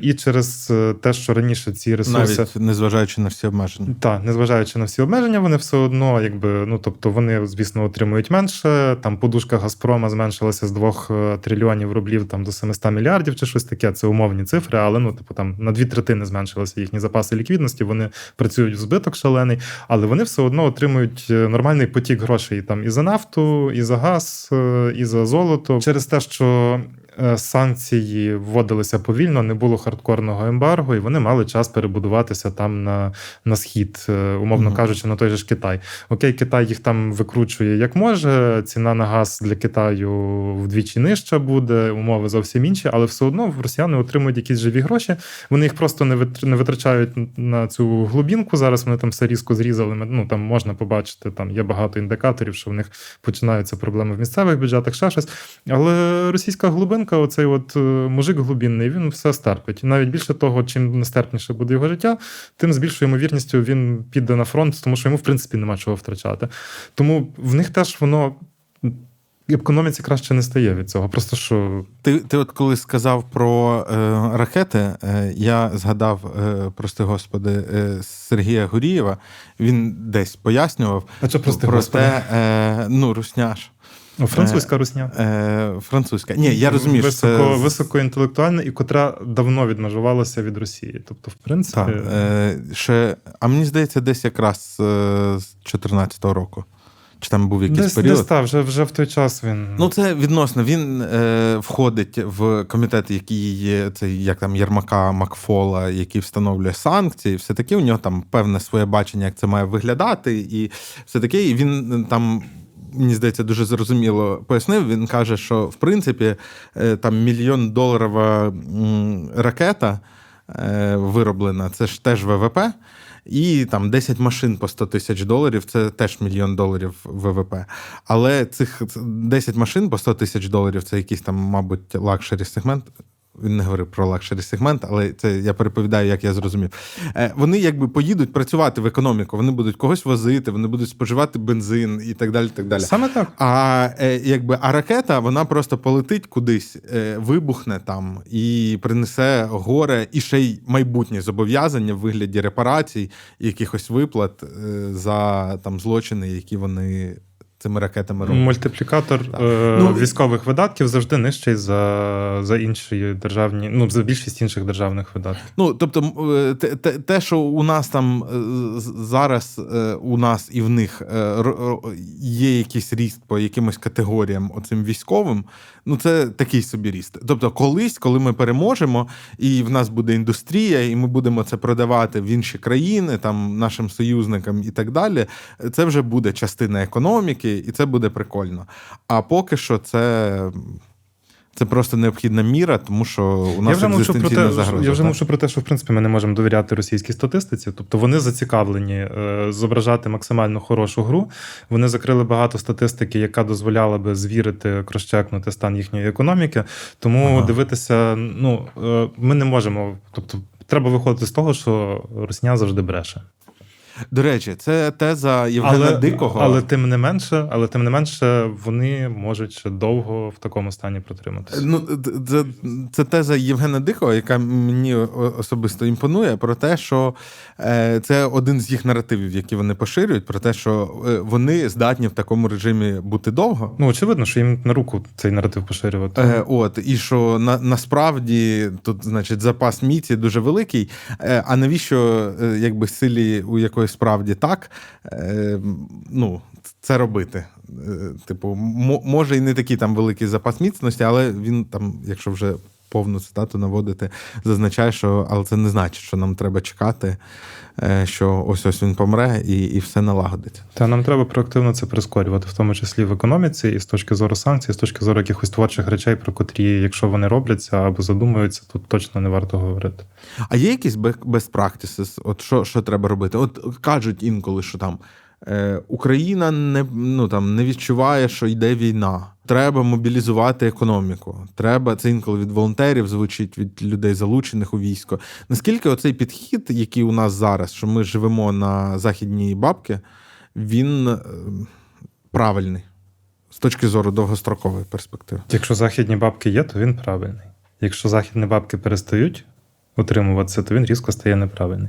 Ну, тобто, я, я до чого... Ні, а прикинь, а, західні бабки, ще й затягнуть пояса, взагалі ж перемогли б швидко. Скоріше так. От з тих причин, про котрі я говорив раніше, нам треба якомога довше і якомога більше уникати переходу, власне, на військові рейки. Бо це про, типу, хардкорний режим виживання, котрий шарашить по ефективності як може. Цього точно не треба робити. Про що нам точно треба думати, це як в рамках ринкової економіки стимулювати внутрішнє виробництво зброї, особливо тої, котра найбільш гостро потрібна. Uh-huh. Наприклад, ту, котру ми не можемо отримати від Заходу, тому що вони не хочуть давати, або котрої в них обмежений ресурс, або та, котра може створити якусь критичну перевагу або на фронті, або зробити велику травмуючу біду росіянам. Для цього треба, щоб держава навчилася... Ну, саме очевидний приклад – це дрони. Навчилася ефективно uh-huh. працювати з приватним сектором, щоб приватний сектор зрозумів, наш, український, що от на оборонці, якщо ми працюємо якісно і швидко, ми можемо заробляти гроші. Це найкраща мотивація, крім патріотичної, щоб економіка в Україні працювала, щоб ми були менш залежними від зовнішніх, від зовнішнього постачання. Тобто, поки у нас є можливість не, значить, садити всіх цих виробників в один стрій і змушувати їх там щось виробляти, а робити це економічними стимулами, там, відміняти їм податки і так далі, так далі, то краще це робити отак. Краще це робити, тобто краще всі ресурси, котрі не є критичними для, для нас зараз спрямувати, власне, на це от стимулювання внутрішнього виробництва, котре може дати результати і вже зараз, і середньостроково. Я теж багато слухаю там Тараса Чмута і часто чую, як він нарікає, власне, на українських виробників, котрі десь там щось не можуть, вони не, не справляються, ще щось. Ну, тобто це питання спроможності. І це потрібно ну, враховувати, що там військовим треба вже і зараз, а не чекати, поки наше сонечко зробить українські вітчизні. Але середньостроково, ну, принаймні, це те, про що треба в напрямку рухатись. Я, до речі, коли говорив, коли сказав волонтери, я швидше подумав про Марію Берлінську, яка каже, що ну треба якісь зосереджені зусилля в цьому плані. І мені здається, що у Чмута якраз позиція така, ну, що він якби зітхає весь час, що там не встигають, неякісно роблять і так далі. Але якщо в нього запитати, а в чому ж проблема, він каже, треба більше часу, щоб навчитись. Власне, треба, а, так, треба більше часу, щоб вчитися. Для цього потрібно це от стале фінансування, і щоб держава була надійним партнером. Тобто, тому що ти не будеш інвестувати в якісь дорогі станки, якщо ти, наприклад, не знатимеш, там, може, через півроку мене там кинуть з цим замовленням, там, або ще щось. Угу. Мені здається, що в цьому напрямку воно і рухається. Не знаю, чи достатньо швидко, але, але воно рухається. І оця от дискусія там з військовим, з ПДФО, власне, з зарплат, точніше, з грошового забезпечення військових, вона теж насправді про це. Ну, вона теж широка і комплексна. Там, там багато всього в цій історії. До речі, чим відрізняється зарплата від грошового забезпечення? Я не знаю. Так склалося історично, що те, що виплачується військовим, це грошове забезпечення. Напевно, тут, ну, розумієш, історія в тому, що... Чи це що... просто як терміни, традиції? Я так? думаю, це, тобто, по-перше, робота, тр... а традиційно, а по-друге, тут ще є специфіка в тому, що, ну, типу, ти не просто найманий працівник, та ти проходиш службу, плюс є якісь речі, котрі ти ще отримуєш не грошове забезпечення ага. від держави, там, не знаю, там, харчування, розміщення, а це, от, власне, грошове забезпечення. Ну, не знаю. Коротше, військова економіка дизлайк від нас, так? От коли ми почнемо... Поки, поки можемо. Якщо ми почнемо переходити на військову економіку, та це вже гайки. Це саме, саме крайній, саме крайній, що ми можемо зробити, бо це втрата ефективності хардкорна. Особливо, знову ж таки, сучасна економіка зовсім не та, котра була під час Другої світової війни. Ну, тобто, цей от перехід зараз на військові рейки, він ще більше втрати. Ну, тобто, в нас зараз між комерційним, ну, між приватним сектором і державним ця прірва, вона сильно, ну, виросла, ну, ніж була тоді. Мені здається, чи це, може, таке якесь уявлення, що різниця в роботі зараз в приватній корпорації і в державній установі набагато більше, ніж в якійсь сорок першому році в США. Тут, в... на, тут навіть не різниця між, між тим і тим. Тут різниця ще в скілсетах. Ну, умовно кажучи, зброя стала значно технологічнішою. І це і її виробництво, і її застосування часто є складнішим. Ну, тобто, ну, це, це ну, банальні якісь речі. Тобто те, що там Британія, умовно, в сороковому році чи там в сорок першому сорок другому створила ці заводи по виробництву снарядів, де там жінки працювали, фігачили, їх там, ну, коротко навчили, і вони в три зміни лупашать, і там раз на півроку вибухає один з цехів, там гине п'ятдесят людей, через дві години вони далі продовжують працювати. Зараз так просто не вийде, тому що ну, снаряди складніші. Снаряди значно більшої точності потребують, станків, навчання людей для цього. Ну, тобто, купа всяких речей, котрі мені не очевидні, тому що я взагалі далекий від цих військових технологій, але розумію, що просто зараз перехід на військові рейки – це значно більша втрата складності економіки і значно більша втрата оцих от процесів ринкових, котрі цією економікою рулять. Тобто, ми втратимо значно більше доданої вартості, ніж, наприклад, втратили країни, котрі переходили там в Другу світову війну. Тобто це самий стрьомний останній варіант, пов, повний перехід на військові ну, рейки. Ну так, і можна ще зробити такий мисленнєвий експеримент, тобто при, при всій повазі до Збройних сил України, ну, але ж ми бачимо багато матеріалів про те, як, як там всередині все влаштовано, чи, чи впевнені ви, що буде ефективним, щоб так було влаштовані всі сфери суспільства? Ну, мабуть, не, не дуже. Ну, і, наскільки я розумію, дуже по-різному ще підрозділи влаштовані. Так, так. Тобто, ну, особистий фідбек, котрий я чую там від друзів, він дуже різний. Ну, по-різному, але знов-таки, там це ж е, я, ну, я теж чимало структура... з кимось. Справа в тому, що якраз в полі публічному е, з'являються крайні положення. Ну, тобто, хтось або суперкласний, прогресивний. Ну, мабуть, якби це була військова економіка по зразку третьої штурмової, то це не найгірший варіант. Але прикол в тому, що у нас не вся армія влаштована як третя штурмова. Ну, там, чи тут підставте, там, Азов, е, я не знаю, там, сорок сьома, і, ну, які там у нас вважаються такими передовими. От. А, а ну, вони взагалі не про військову економіку. Вони вже про, вони на, на вістрі оцього результату. Вся так. решта економіки працює на, на них. Зрештою, ну, принаймні ті, хто платять податки, так. хоч якісь. Вони тільки на вістрі, але от, от справді тут це важливе питання, хто, ну, тобто, що керівництво там на якихось там заводах, на оборонці, це все, ну, тобто, воно в більшості випадків буде не таким ефективним, угу. як, як, як приватний сектор, котрий вмотивований питанням отримання прибутку. Тому максимально потрібно створювати стимули ринкові для того, щоб для підприємців заробляти на війні в рамках пристойного, ну, тобто, так, не, можливо, там не з подвійним цінником, але вони мають бути впевнені, що вони зможуть заробити, якщо вони створять класний продукт, котрий добре вбиває росіян, або рятує життя українців, ну, від дрібничок до якихось там великих складних технологічних речей. Наступне питання, це було прохання розкласти по полочкам за податки. Якщо ти ФОП, то платиш ЄСВ і СП. СП – це що?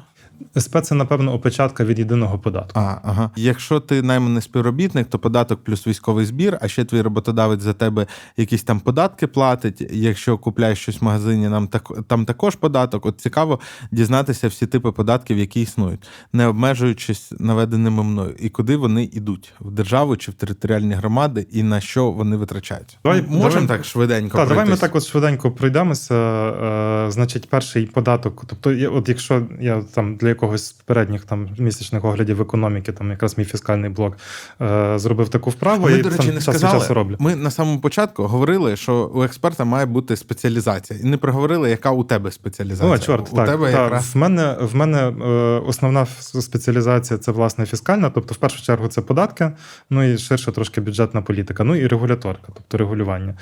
Е- хоча я маю ніжну любов до макро макро, тобто, в тому числі монетарної політики і взагалі до макроекономіки, тому десь там підключаюся, слухаю, дивлюся, але, але спеціалізація оця, якраз податково-бюджетна. І от якщо ми от говоримо про це, якщо зробити таку вправу, вивантажити з того, що Open Budget, всі дані по надходженням податковим в розбивці місцеві державні бюджети, ми побачимо, що найбільші, ну, наші власні надходження – це ПДФО. ПДФО розподіляється, ну, до війни розподілялося як? шістдесят податок це... на доходи фізосіб. Фізосіб. Його там, він справляється з кількох різних активностей, але, ну, логіка в назві цілком відображена. Податок на доходи фізосіб. Це податок, який, якщо ви ФОП, то ви його не платите. Нуль. То, то. Але, ні, платите, знаєш в який момент? Коли ви вводите кешбек з Монобанку, і от у вас там тисяча гривень, а вам заходить, скільки там, вісімсот е, з чимось. Оце Монобанк за вас заплатив податок на доходи фізичних осіб. Теоретично та сама історія, навіть якщо ти ФОП з, з депозитами має бути. А, ну там теж, там банк приховує, ну теж, так. От, власне, ПДФО, шістдесят відсотків їх спрямовується в місцеві бюджети. До війни спрямовувалось шістдесят відсотків. Спочатку вторгнення поміняли, стало шістдесят чотири відсотки.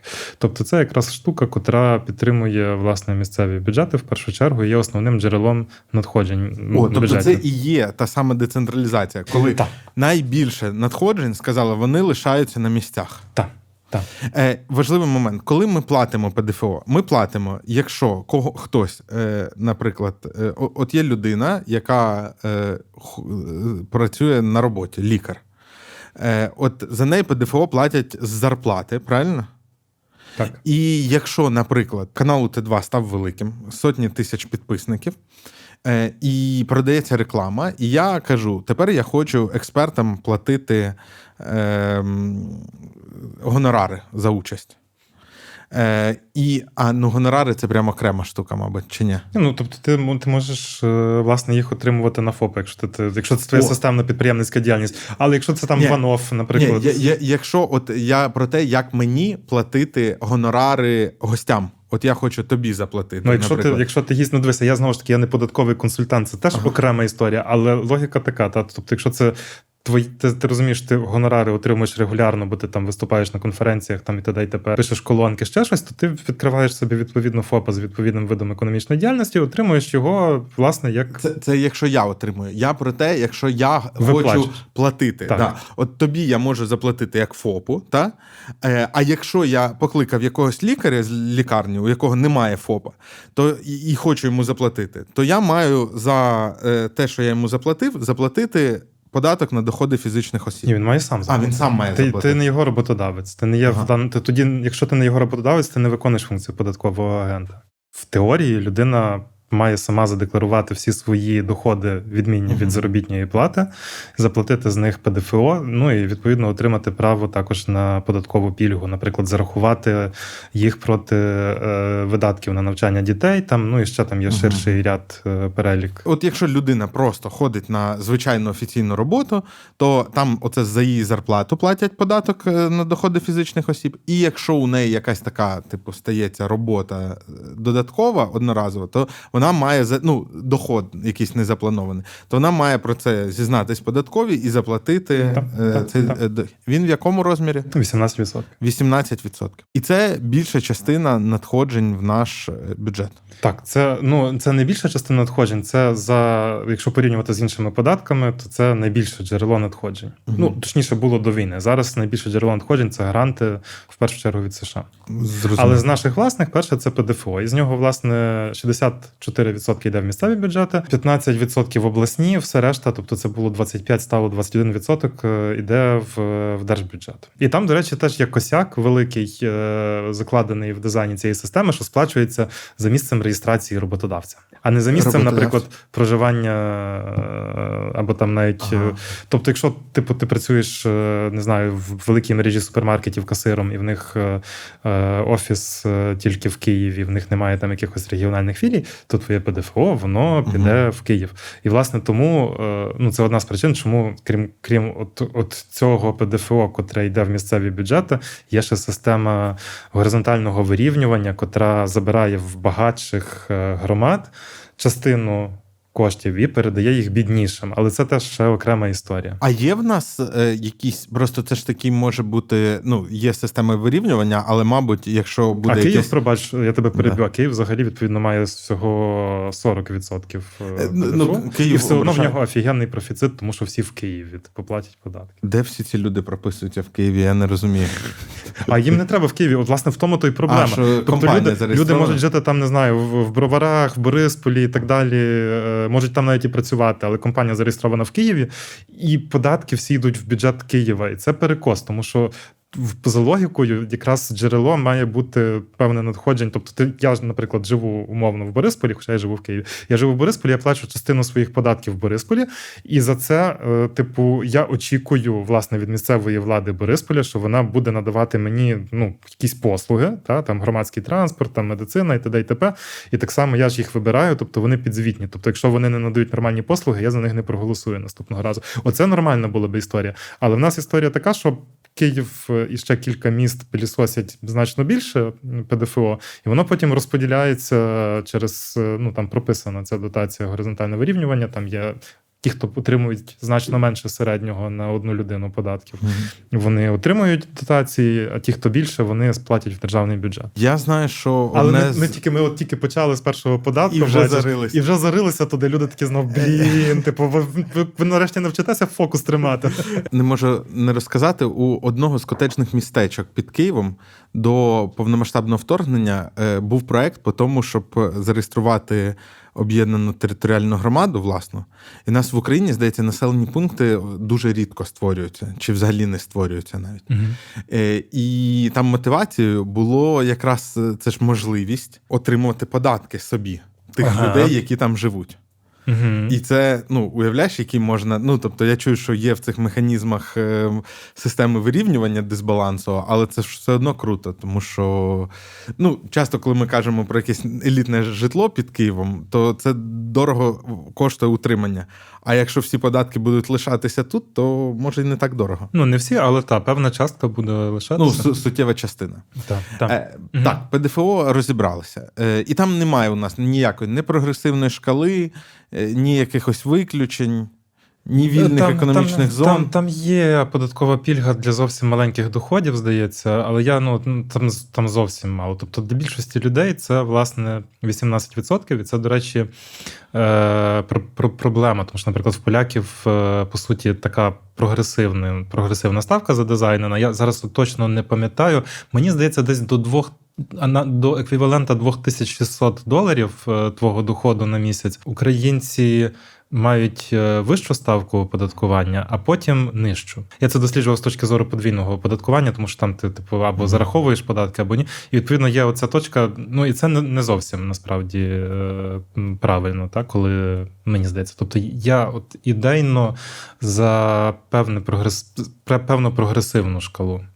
Принаймні легку прогресивну шкалу. Е, ну, щоб воно там не в рази збільшувалося, а так, трошки. Принаймні не в рази, але, ну, власне, так само там в поляків воно сходинкою одною і, і все. Так, бо, наприклад, в Британії ж досить жорстко це зроблено. І, ну, мені розказували, що там буває такий рейс зарплати, коли ти отримувати починаєш менше. Ну, тому що потрапляєш в... Ой, це вічна проблема. Та, в них ще є проблема, що воно в них задизайнено так, що на, до, до певної зарплати в тебе немає мотивації взагалі виходити на роботу, тому що ти виходиш на роботу і починаєш... Е, твій дохід стає меншим, ніж якщо б ти сидів на соціалці. І, ну, вони там пробують з цим гратися так, щоб все одно тебе підштовхнути йти. Там зараз в них іде дискусія про те взагалі, щоб зробити е, трошки, трошки жорсткіші ці умови. Британців дуже цікавий навколо податковий політичний процес. Вони, по-перше, хочуть знизити податки, а по-друге, хочуть змусити інвалідів працювати. І в них через це величезний срач. Ну, тобто як, воно, типу, так, дехто подає журналістів інвалідів працювати, насправді вони такі задумалися. Так, типу, а в ковід купа людей працювали з дому. А чи ок, якщо є якась невеличка інвалідність, якийсь slight disability, коли людина справді не може бути повноцінним працівником, але вона сидить вдома, вона розумово повносправна, вона могла би працювати з дому, насправді. Вона могла би, є купа вакансій. Типу, а ми їй платимо повноцінно гроші, котрі можуть бути більш потрібні іншим людям, котрі більше в біді, або ну ми могли би просто менше збирати податків. І оце недавно хтось вже такий, що тобі не треба, ну, чи... І оце недавно хтось відкрив цю скриньку Пандори з політиків, відважно сказав, що типу, ми плануємо типу, подивитися в цей бік, типу, що дехто з інвалідів може не сидіти на соціалці, а поступово їм треба допомогти знайти роботу з дому. Але це дуже складна дискусія, як це задизайнити, щоб мотивувати ну, людей та, працювати, і, ж... і при тому не, ну, не позбавити доходу тих, хто реально не може працювати, хто потребує допомоги держави. Окей, ми знов... Так, далі, давай. Далі у нас надходження від імпортного ПДВ.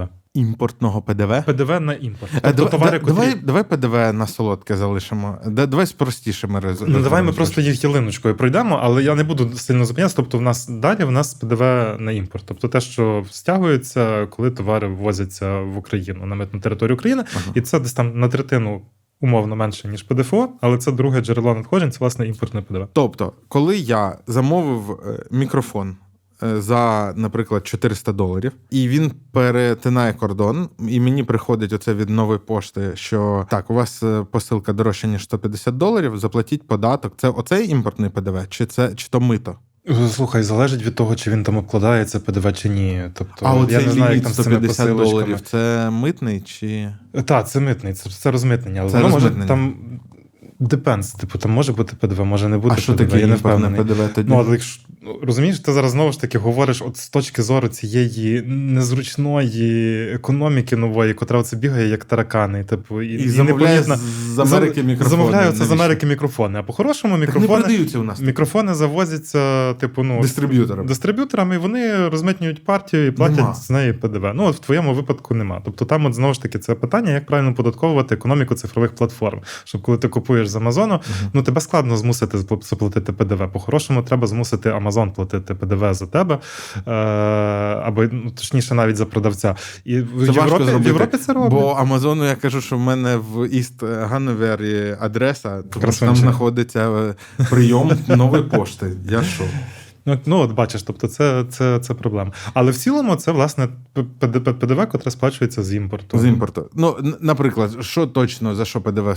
Коли там з Польщі сік якийсь завозять пакетований. З Польщі сік якийсь завозять. Е, і вони одразу, типу, от є його вартість, є ПДВ, в якому розмірі? двадцять відсотків. двадцять відсотків. Вони платять двадцять відсотків прямо на в'їзді.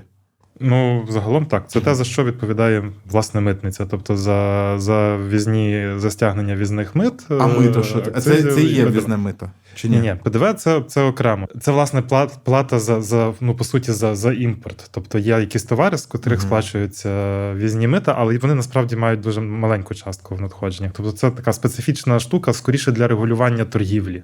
Коли угу. нам треба якось збалансувати торгівлю, тобто, ну, тобто, це просто ПДВ. Тобто ті, хто, наприклад, виробники польські соків, котрі вони експортують в Україну. Мене, до речі, це дуже бісить. Я так звик до українського виробництва. Я розумію, що воно зараз сильно порушене, і мене дуже бісить бачити. Не, не через нелюбов до поляків, я насправді дуже вдячний їм за те, що вони для нас роблять. Більшість з них. Але, але мене бісить бачити іноземні соки на наших поличках. От, так от вони отримують звільнення від ПДВ, або, скоріше, відшкодування, тобто експортери їхні. Ага, тобто, цього, ага. та, тобто їхні, цей сік, котрий експортується, вони не платять ПДВ всередині країни, е, зато сплачується тут, сплачується тут на вході, та, імпортер. Ну, взагалі, ПДВ – це, якби, податок, можна його назвати податком за доступ до споживача? Ні, ну це податок на споживання, насправді. На споживання. Тобто О, це, це, це, це, власне, його платимо ми. ми. Ми. Коли щось що купуємо. Так, просто податковий, ну, просто організовано так, що сплачує його в, в казначейство на рахуночок продавець, тому що так зручніше. Угу. Е, окей, так, наступні тому, податки. Тому, до речі, от коли бізнес каже, я це часто люблю говорити, коли ми заплатили стільки податків, от якщо це, якщо це не прямі податки, тобто якщо це там ПДВ і акцизи, ну, типу, чуваки, ви молодці, ну, ви заплатили, але це з кишені споживачів. Ну, а, згадайте, згадайте, про, про, згадайте принаймні про, про клієнтів, скажімо так. Які, угу. та. е, далі в нас, власне, податок на прибуток. Це податок на прибуток з підприємств. Тобто, якщо ти От. продав щось або виробив, продав, різниця між, якщо дуже спрощено, то різниця між тим, що ти заробив і тим, що ти витратив, обкладається податком на прибуток. Там є багато нюансів. І він завжди такий, тобто немає там якихось категорій знижених, чи, чи може є якісь пільги. А хоча на прибуток це ж якраз такий податок, який немає мати пільг. Там, там суть пільг, власне, в тому, що ти можеш зараховувати в свої видатки і, і так далі. Ну, тобто, угу. в основному там граються з цим. Далі, які ще є? Далі, власне, у нас внутрішні ПДВ. От, і, до речі, все, крім от, до, до цього моменту, все, що крім ПДФО, тобто, власне, ну, ПДВ, ПНП, вони... Е, всі повністю йдуть в державний бюджет, тільки маленька частка, власне, податку на прибуток з компаній, так, там йде в місцеві бюджети. Але там малесенька часточка, там кілька відсотків. Зараз так не скажу розподіл. Перед тим, як до ПДВ підемо, от ФОПи. ФОПи платять єдиний податок. Це що? Це податок на доходи? Це податок на... Як він рахується?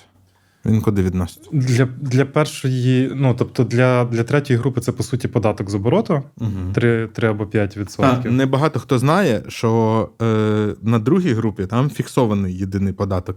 Тобто там щось двісті, дві тисячі гривень з чимось на місяць чи на квартал. Ну, там, та, там, там фіксовано. От, е, і, е, ну, і там є такі штуки, що до якогось обігу тобі може бути вигідніше на третій групі бути, ніж на другій. А перша група – це на ринках тільки. Та?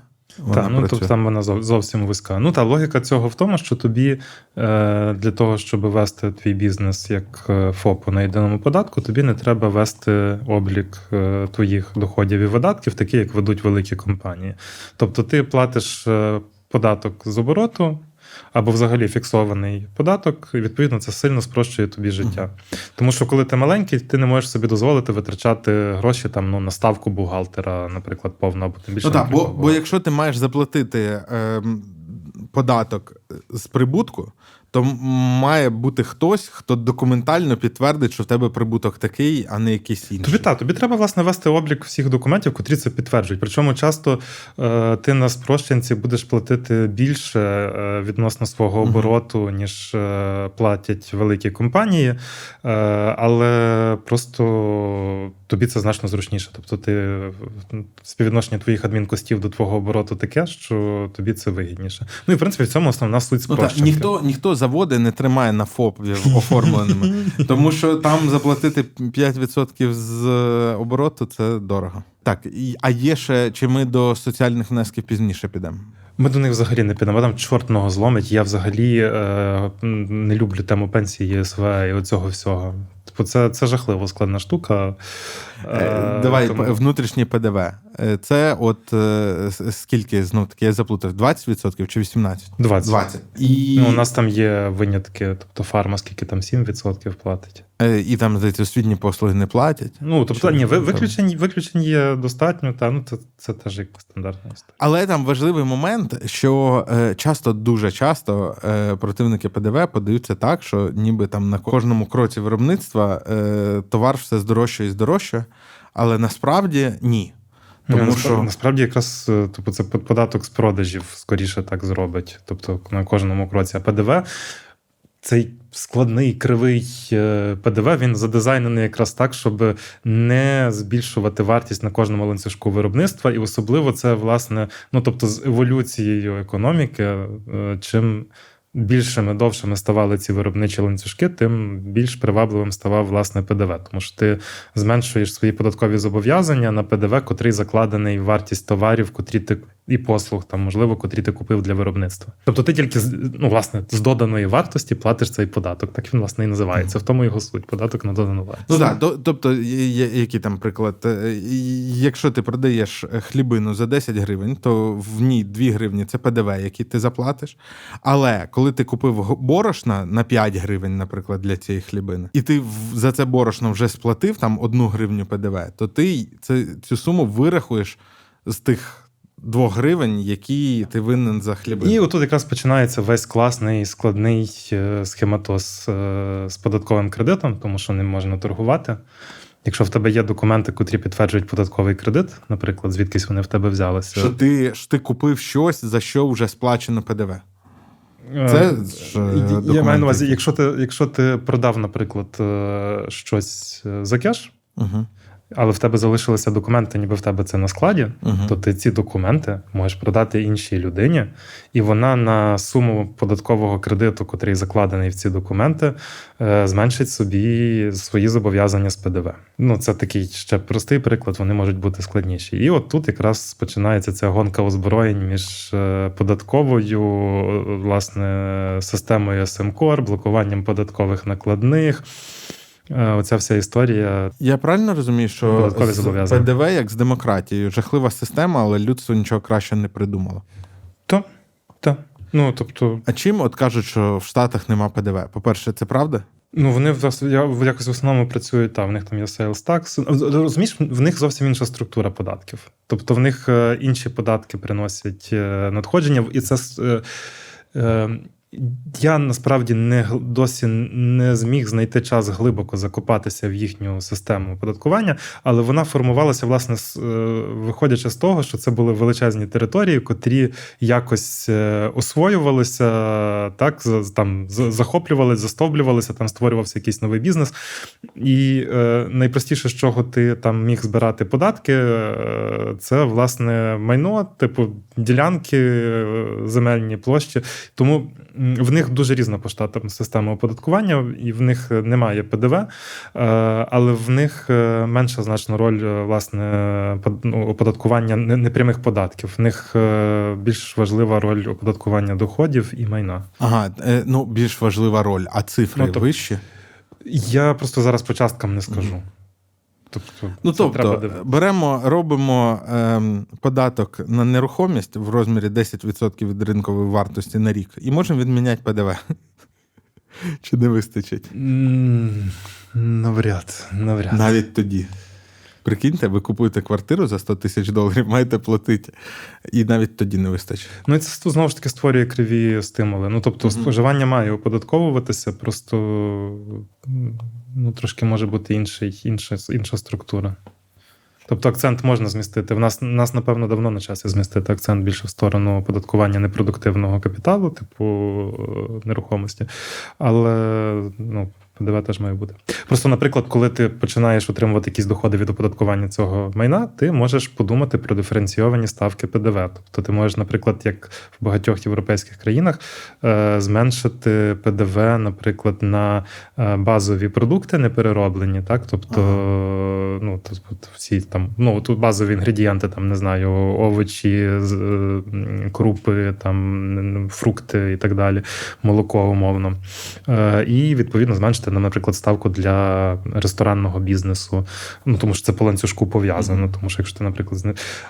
І тут якраз е- цікавий був приклад, тобто багато європейських країн, особливо нам цікаві ті, котрі туристичні країни, вони під час ковіду, щоб підтримати свій туристичний бізнес, ну, власне, хорику, ресторани і, і, і готелі, вони знижували ставки ПДВ Для, для цього сегменту, і виявилося, що це гарно впливає на зменшення ві ай ті геп, ну, цього розриву, тобто втрат, втрат на ПДВ. Тобто, коли ти зменшуєш ставки там, то народ починає краще платити, але не всюди. Ну, тобто, є країни, в котрих не став краще платити, і це окремий предмет дослідження, типу, чому в одних спрацювало, в інших ні, але, наприклад, в італійців і в хорватів, наскільки я пам'ятаю, спрацювало дуже класно, скоріш за все, вони будуть це там надалі залишати. Але якщо ти знижуєш ПДВ для ресторанів, то ти маєш знизити і на базові продукти, інакше ресторани просто почнуть їх продавати без ПДВ замість... Ну, тобто, зворотня, зворотня ситуація до того, що є зараз, коли там сільпо робить кафешечку, щоб продавати алкоголь ага. в позадозволений час.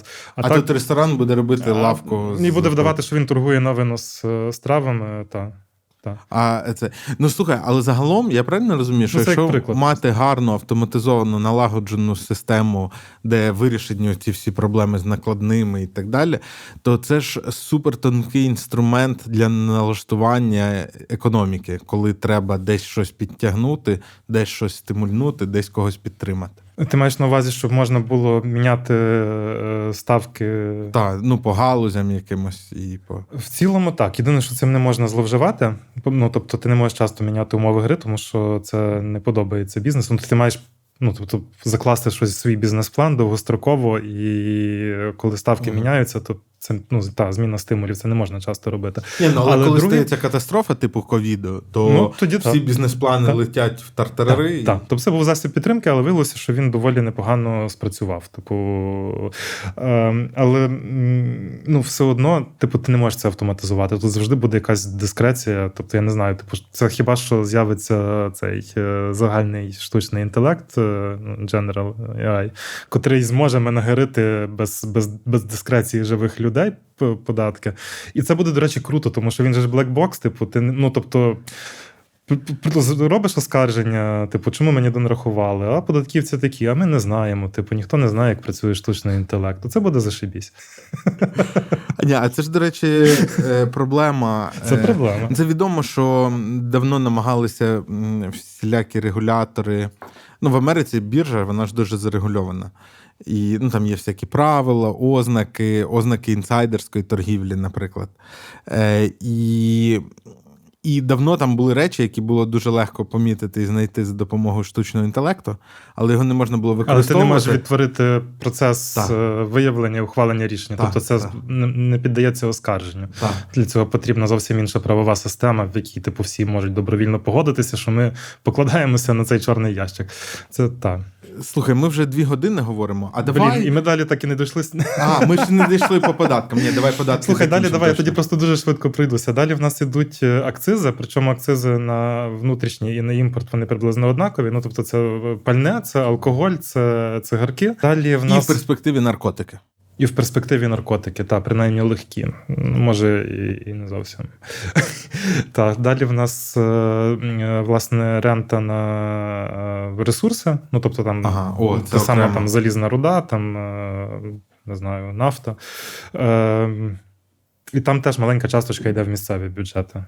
Власне, з, із акцизів і з, з ренти. Єдиний податок повністю йде в місцеві бюджети, але він вже доволі, доволі маленька сума. Тобто це там на, на протязі року це десь там, напевно, близько тридцять мільярдів гривень буде цього року, плюс-мінус, можу помилятися. Ну і далі там податки на майно, оподаткування майна, котре повністю йде в місцеві бюджети, але наскільки я пам'ятаю, там мінімальна ставка може бути, ну тобто вирішують органи місцевого самоврядування, а рамки встановлює держава.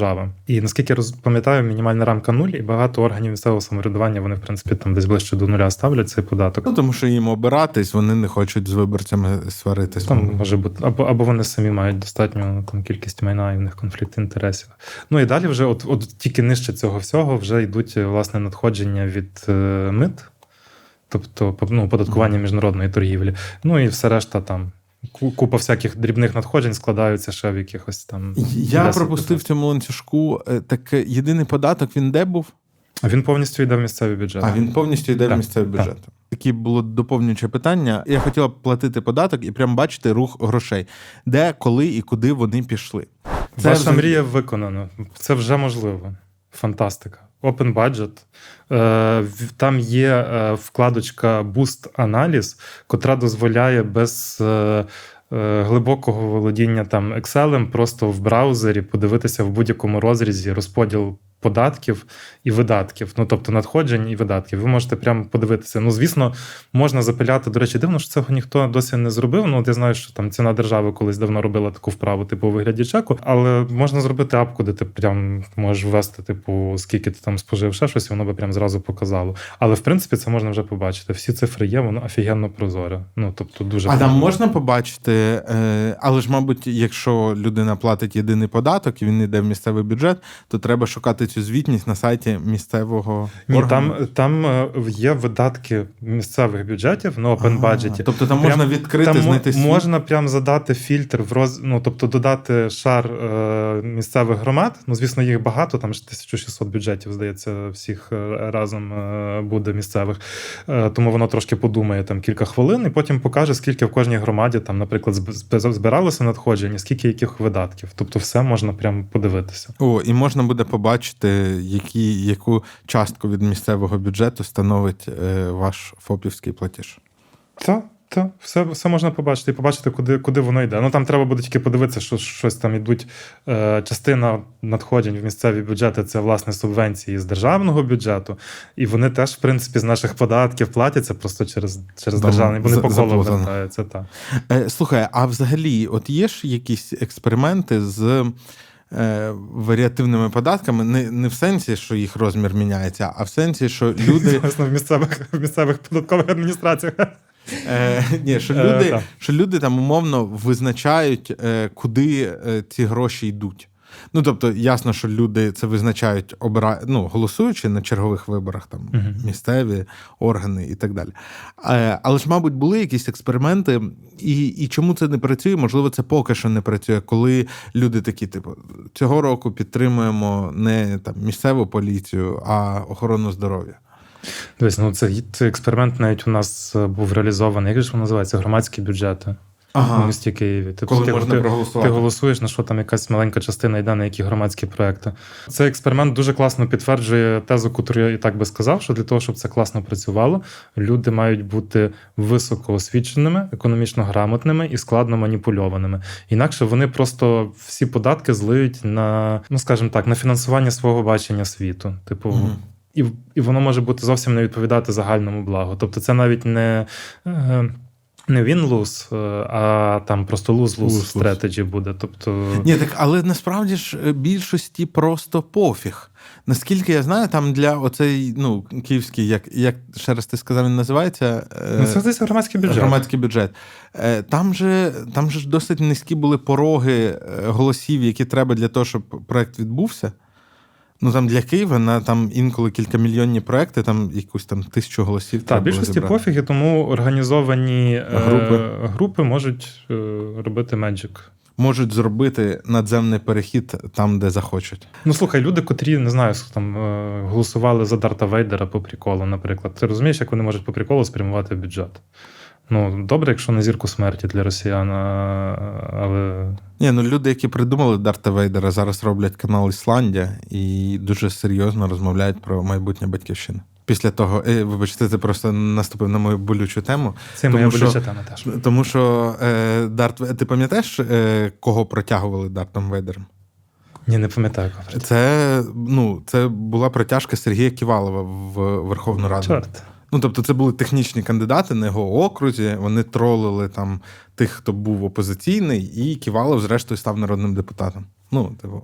Ну, тобто я... Це ж ніколи не просто так. Вони ж, ну, не, не поржать це робили. Тобто, якщо повертатися до, до цього, це, це дуже класно, що є такий експеримент, але поки там критична маса населення, я не знаю, чи це взагалі можливо в нашому близькому або середньому майбутньому, будь-де, навіть в там суперрозвинених і відповідальних країнах, там, ну, може, за винятком таких, як Швейцарія, е- то так можна перерозподіляти тільки маленьку частку бюджету, справді даючи якусь гнучкість, mm-hmm. і заодно, ну, навчаючи людей, так, тому що ми, наприклад, не побачили, що е, там люди, котрі хочуть е, за всі гроші громадського бюджету збудувати там, е, ну, профінансувати те, що і так би мало фінансуватися з міського бюджету або з державного, але їм невдобно там вимагати ставити ці ага. питання там до директора своєї школи, тому що він образиться, типу, а там же ж дітки наші вчаться.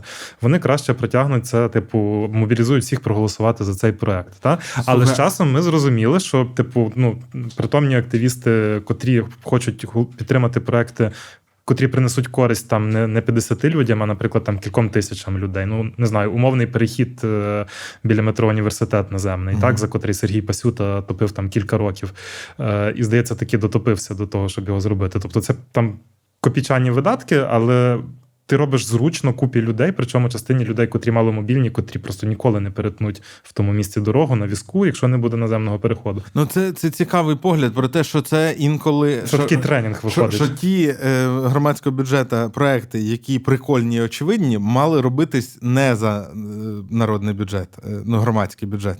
Вони мали робитись просто тому, що це треба зробити. Ну, взагалі, так, так. Коротше, не скоро буде нормальна ця е, бюджети на блокчейні. А взагалі це класна зав'язка для якогось, знаєш, цього антиутопічного скайфаю, типу економічного. Типу, попробувати змоделювати таке суспільство, де... І що вони там набудували собі. Де так? Кошти та спрямовуються публічним голосуванням. Я думаю, там було би багато про масове вимирання, в тому числі, але, може, я занадто погано думаю про людей. Останнє питання, тому що я намагаюся робити поменше випусків довше двох годин. В нас вже не вийшло, але цей там... Можна порізати щось. Я, я хотів запитати, порізати, я тобі скину чорновий монтаж, підкажеш, що, що, що ти пропонуєш Ні. порізати. Як зміниться економіка після створення загального штучного інтелекту? Уявлення немає. Ти плюсик поставив цьому питанню? Власне, я, я поставив плюсик, щоб сказати, уявлення немає, тому що це настільки сильно може змістити реструктурувати економіку, що ми, ми просто не можемо. Це, власне, один з ризиків. Так, крім того, що штучний інтелект може попасти в руки е, злочинців, котрі задизайнять класну біологічну зброю, типу порівняння з якою там Вуханська лабораторія відпочиватиме. Крім того, це ще може привести до настільки різких змін в економіці, що, ну, типу, як, як раніше були всі технологічні зміни, від них хтось вигравав, а хтось дуже жорстко програвав, там, залишався за бортом економіки. Наприклад, коли там ткацькі верстати перевели на парові двигуни, вони там стали сильно ефективнішими, купа людей, типу, залишилася за бортом економіки на якийсь час, хоча в цілому це був масивний, масивне покращення. А тут така штука, котру ми навіть не можемо змоделювати цю соціальну динаміку, уявлення немає. І все, все залежить, мабуть, від того, які там будуть фічі з'являтися і все таке. Ну, якби оптимісти... Я, я думаю, що тут буде більше залежати від того, хто... Кому буде підзвітний загальний штучний інтелект? Мені здається, до речі, що оця, оцей весь двіж, котрий зараз був з OpenAI, він е, насправді глибший. Там е, він вже про те, як, як, як буде вибудовуватися ця структура підзвітності навколо технології, котра потенційно або принесе трильйони доларів, або може взагалі зруйнувати світ. Угу. Ну, навіть якщо поки вона здається такою ще примітивною, там, ну, зробити саме репрезентації, але, але мені здається, це вже про це. До речі, це дуже гарне спостереження. Мені теж здається, що історія навколо звільнення Сема Альтмана – це суцільно політична історія. Це про владу. І вони то прийшли, і там змодельована кампанія навколо того, що вони нон-профіт, і що вони на благо людства. І через це, через те, що там немає цієї структури власності, еквіті і так далі, виникають такі корпоративні конфлікти. І тому вони, ну, якби корпоративні конфлікти звикли, і людство має великий досвід вирішення цих спорів з тим, у кого яка частка і так далі. А тут, а тут якийсь вплив, і це, я навіть десь чув таку аналогію, що, це здається, в Дюні, я не дивився кіно, але, ну, деякі критики вважають, що там в цій моделі розглядається питання влади. А що таке влада? Що таке володіє, ну, типу, штучним інтелектом? Це що значить? І, ну, там, от в Дюні приходить автор до висновку, що, можливо, такий критерій – це можливість це знищити. І от, якщо ми подивимось на цю ситуацію навколо OpenAI, то там же ж влада була у борда, ну, типу, вони мали право його звільнити. Але виявилось, що у Сема Альтмана є оця червона кнопка, він такий, а якщо я на вихід, то всі на вихід. І він такий, типу, якщо ви мене звільняєте, я цю компанію можу знищити. І вони такі, окей, не звільняємо. Тобто виходить, що влада таки у нього. Mm-hmm. І як буде задизайнено саме, ну, тобто зараз ми це бачили на прикладі компанії, а як ми будемо бачити це, і чи будемо ми бачити взагалі цю червону кнопку в інстанції, запущеному штучного інтелекту, незрозуміло. І ще там є така взагалі класична економічна дилема. Типу, цей же OpenAI, він був фактично нон-профітом, котрий мав, мав оберігати, так, штучний інтелект від того, щоб його там якось неправильно застосовували. Але, виходить, якщо ти вже розробив найкращу модель на сьогодні, чим більше ти зарегулюєш використання штучного інтелекту, тим більше ти ускладниш рух а, і вони інших це... твоїх конкурентів, котрі могли б дійти до твого рівня. Тобто тут вже є конфлікт інтересів. Там дуже складна так, ця вся історія. Так, і вони, і це ж очевидно. Там же ж зараз, коли йдуть оці розмови про регулювання, там можна подивитися, які хто займає позиції. Цукерберг каже, треба все відкрити всім, бо е, Мета, вона випускає свої моделі в паблік, бо в них немає хостингового бізнесу. А OpenAI, які попереду всіх, вони кажуть, ой, це так небезпечно, нас треба регулювати, бо це так небезпечно. Ну, бо вони можуть вже собі дозволити е, відділ, який буде взаємодіяти з регуляторами. А маленьких конкурентів це приб'є. От. Е, коротше, там буде весело. Дякую тобі за цю розмову. Е, дякую і, тобі, я... дякую спонсорам О Т два, котрі задавали ці провокативні, часто цікаві питання, ну, сот-провокін, я маю на увазі, котрі провокують подумати. Е, вибачаюсь, що багато говорив. Я Юрі просто показав питання, він там поставив плюсики біля тих, навколо яких готовий відповісти, і, значить, подумки відповів на всі. Мені Але здається, що мене, мене там, здається, багато на які не відповіли. Відсотків вісімдесят? Ну, треба буде повторити. Ти наступного разу просто після двох хвилин, тобто ти поставиш таймер і перебиваєш мене. Ми бліц наступне, робимо. Наступне. Зробимо бліц. У мене, до речі, десь є шаховий годинник навіть. Тому до зустрічі в нових випусках. А щоб їх не пропустити, ставте дзвоник, лайк і пишіть комент, з чим ви не згодні. І чому Михайло Кухар насправді крутий чувак. А ще ми про Гетманцева не поговорили. До речі. Як ми могли? А про Гетманцева. Слухай, давай про Гетманцева. Це ми тут зробимо, як ніби це постскриптум. Склалося в суспільстві таке враження, що він суцільне зло. Залежить, з якої точки зору дивитися. А з якої він не суцільне зло? З точки зору наповнення бюджету. Це реально працює, так? Скажімо так. Ну він же наповнює. Ну він же ж... Він є фільтром для багатьох дебільних ініціатив. Типу десять десять? Котрі десять часто навіть не можуть бути непомітними. Але в тому числі так. так. А шкода яка від нього? Ну, як і в будь-якого такого консервативного фіскала, е, котрий пріоритизує наповнення бюджету перед, е, не знаю, гнучкістю і пріоритетами бізнесу, ну, власне, шкода в тому, що бізнесу, можливо, не так добре, якби було при більш ліберальному очільнику податкового комітету і більш ліберальному Мінфіні. Інша справа, що це те, про що ми могли дискутувати е, до війни, а зараз е, є як є. Ну, а ще у нього мінус те, що він працював з Сівковичем. Мабуть, так. Ну, але цим мають... Е, от я не дуже люблю, коли ці штуки мішають. Ну, типу, якщо він працював з Сівковичем, де ес бе у і докази? Тобто, та, має бути ну, нормальний процес, котрий щось доводить. Е, ну, не хочу коментувати, власне, тому що це більше така прав, правова, правова сторона. От бачите, і Гетманцева обговорили. Дякую.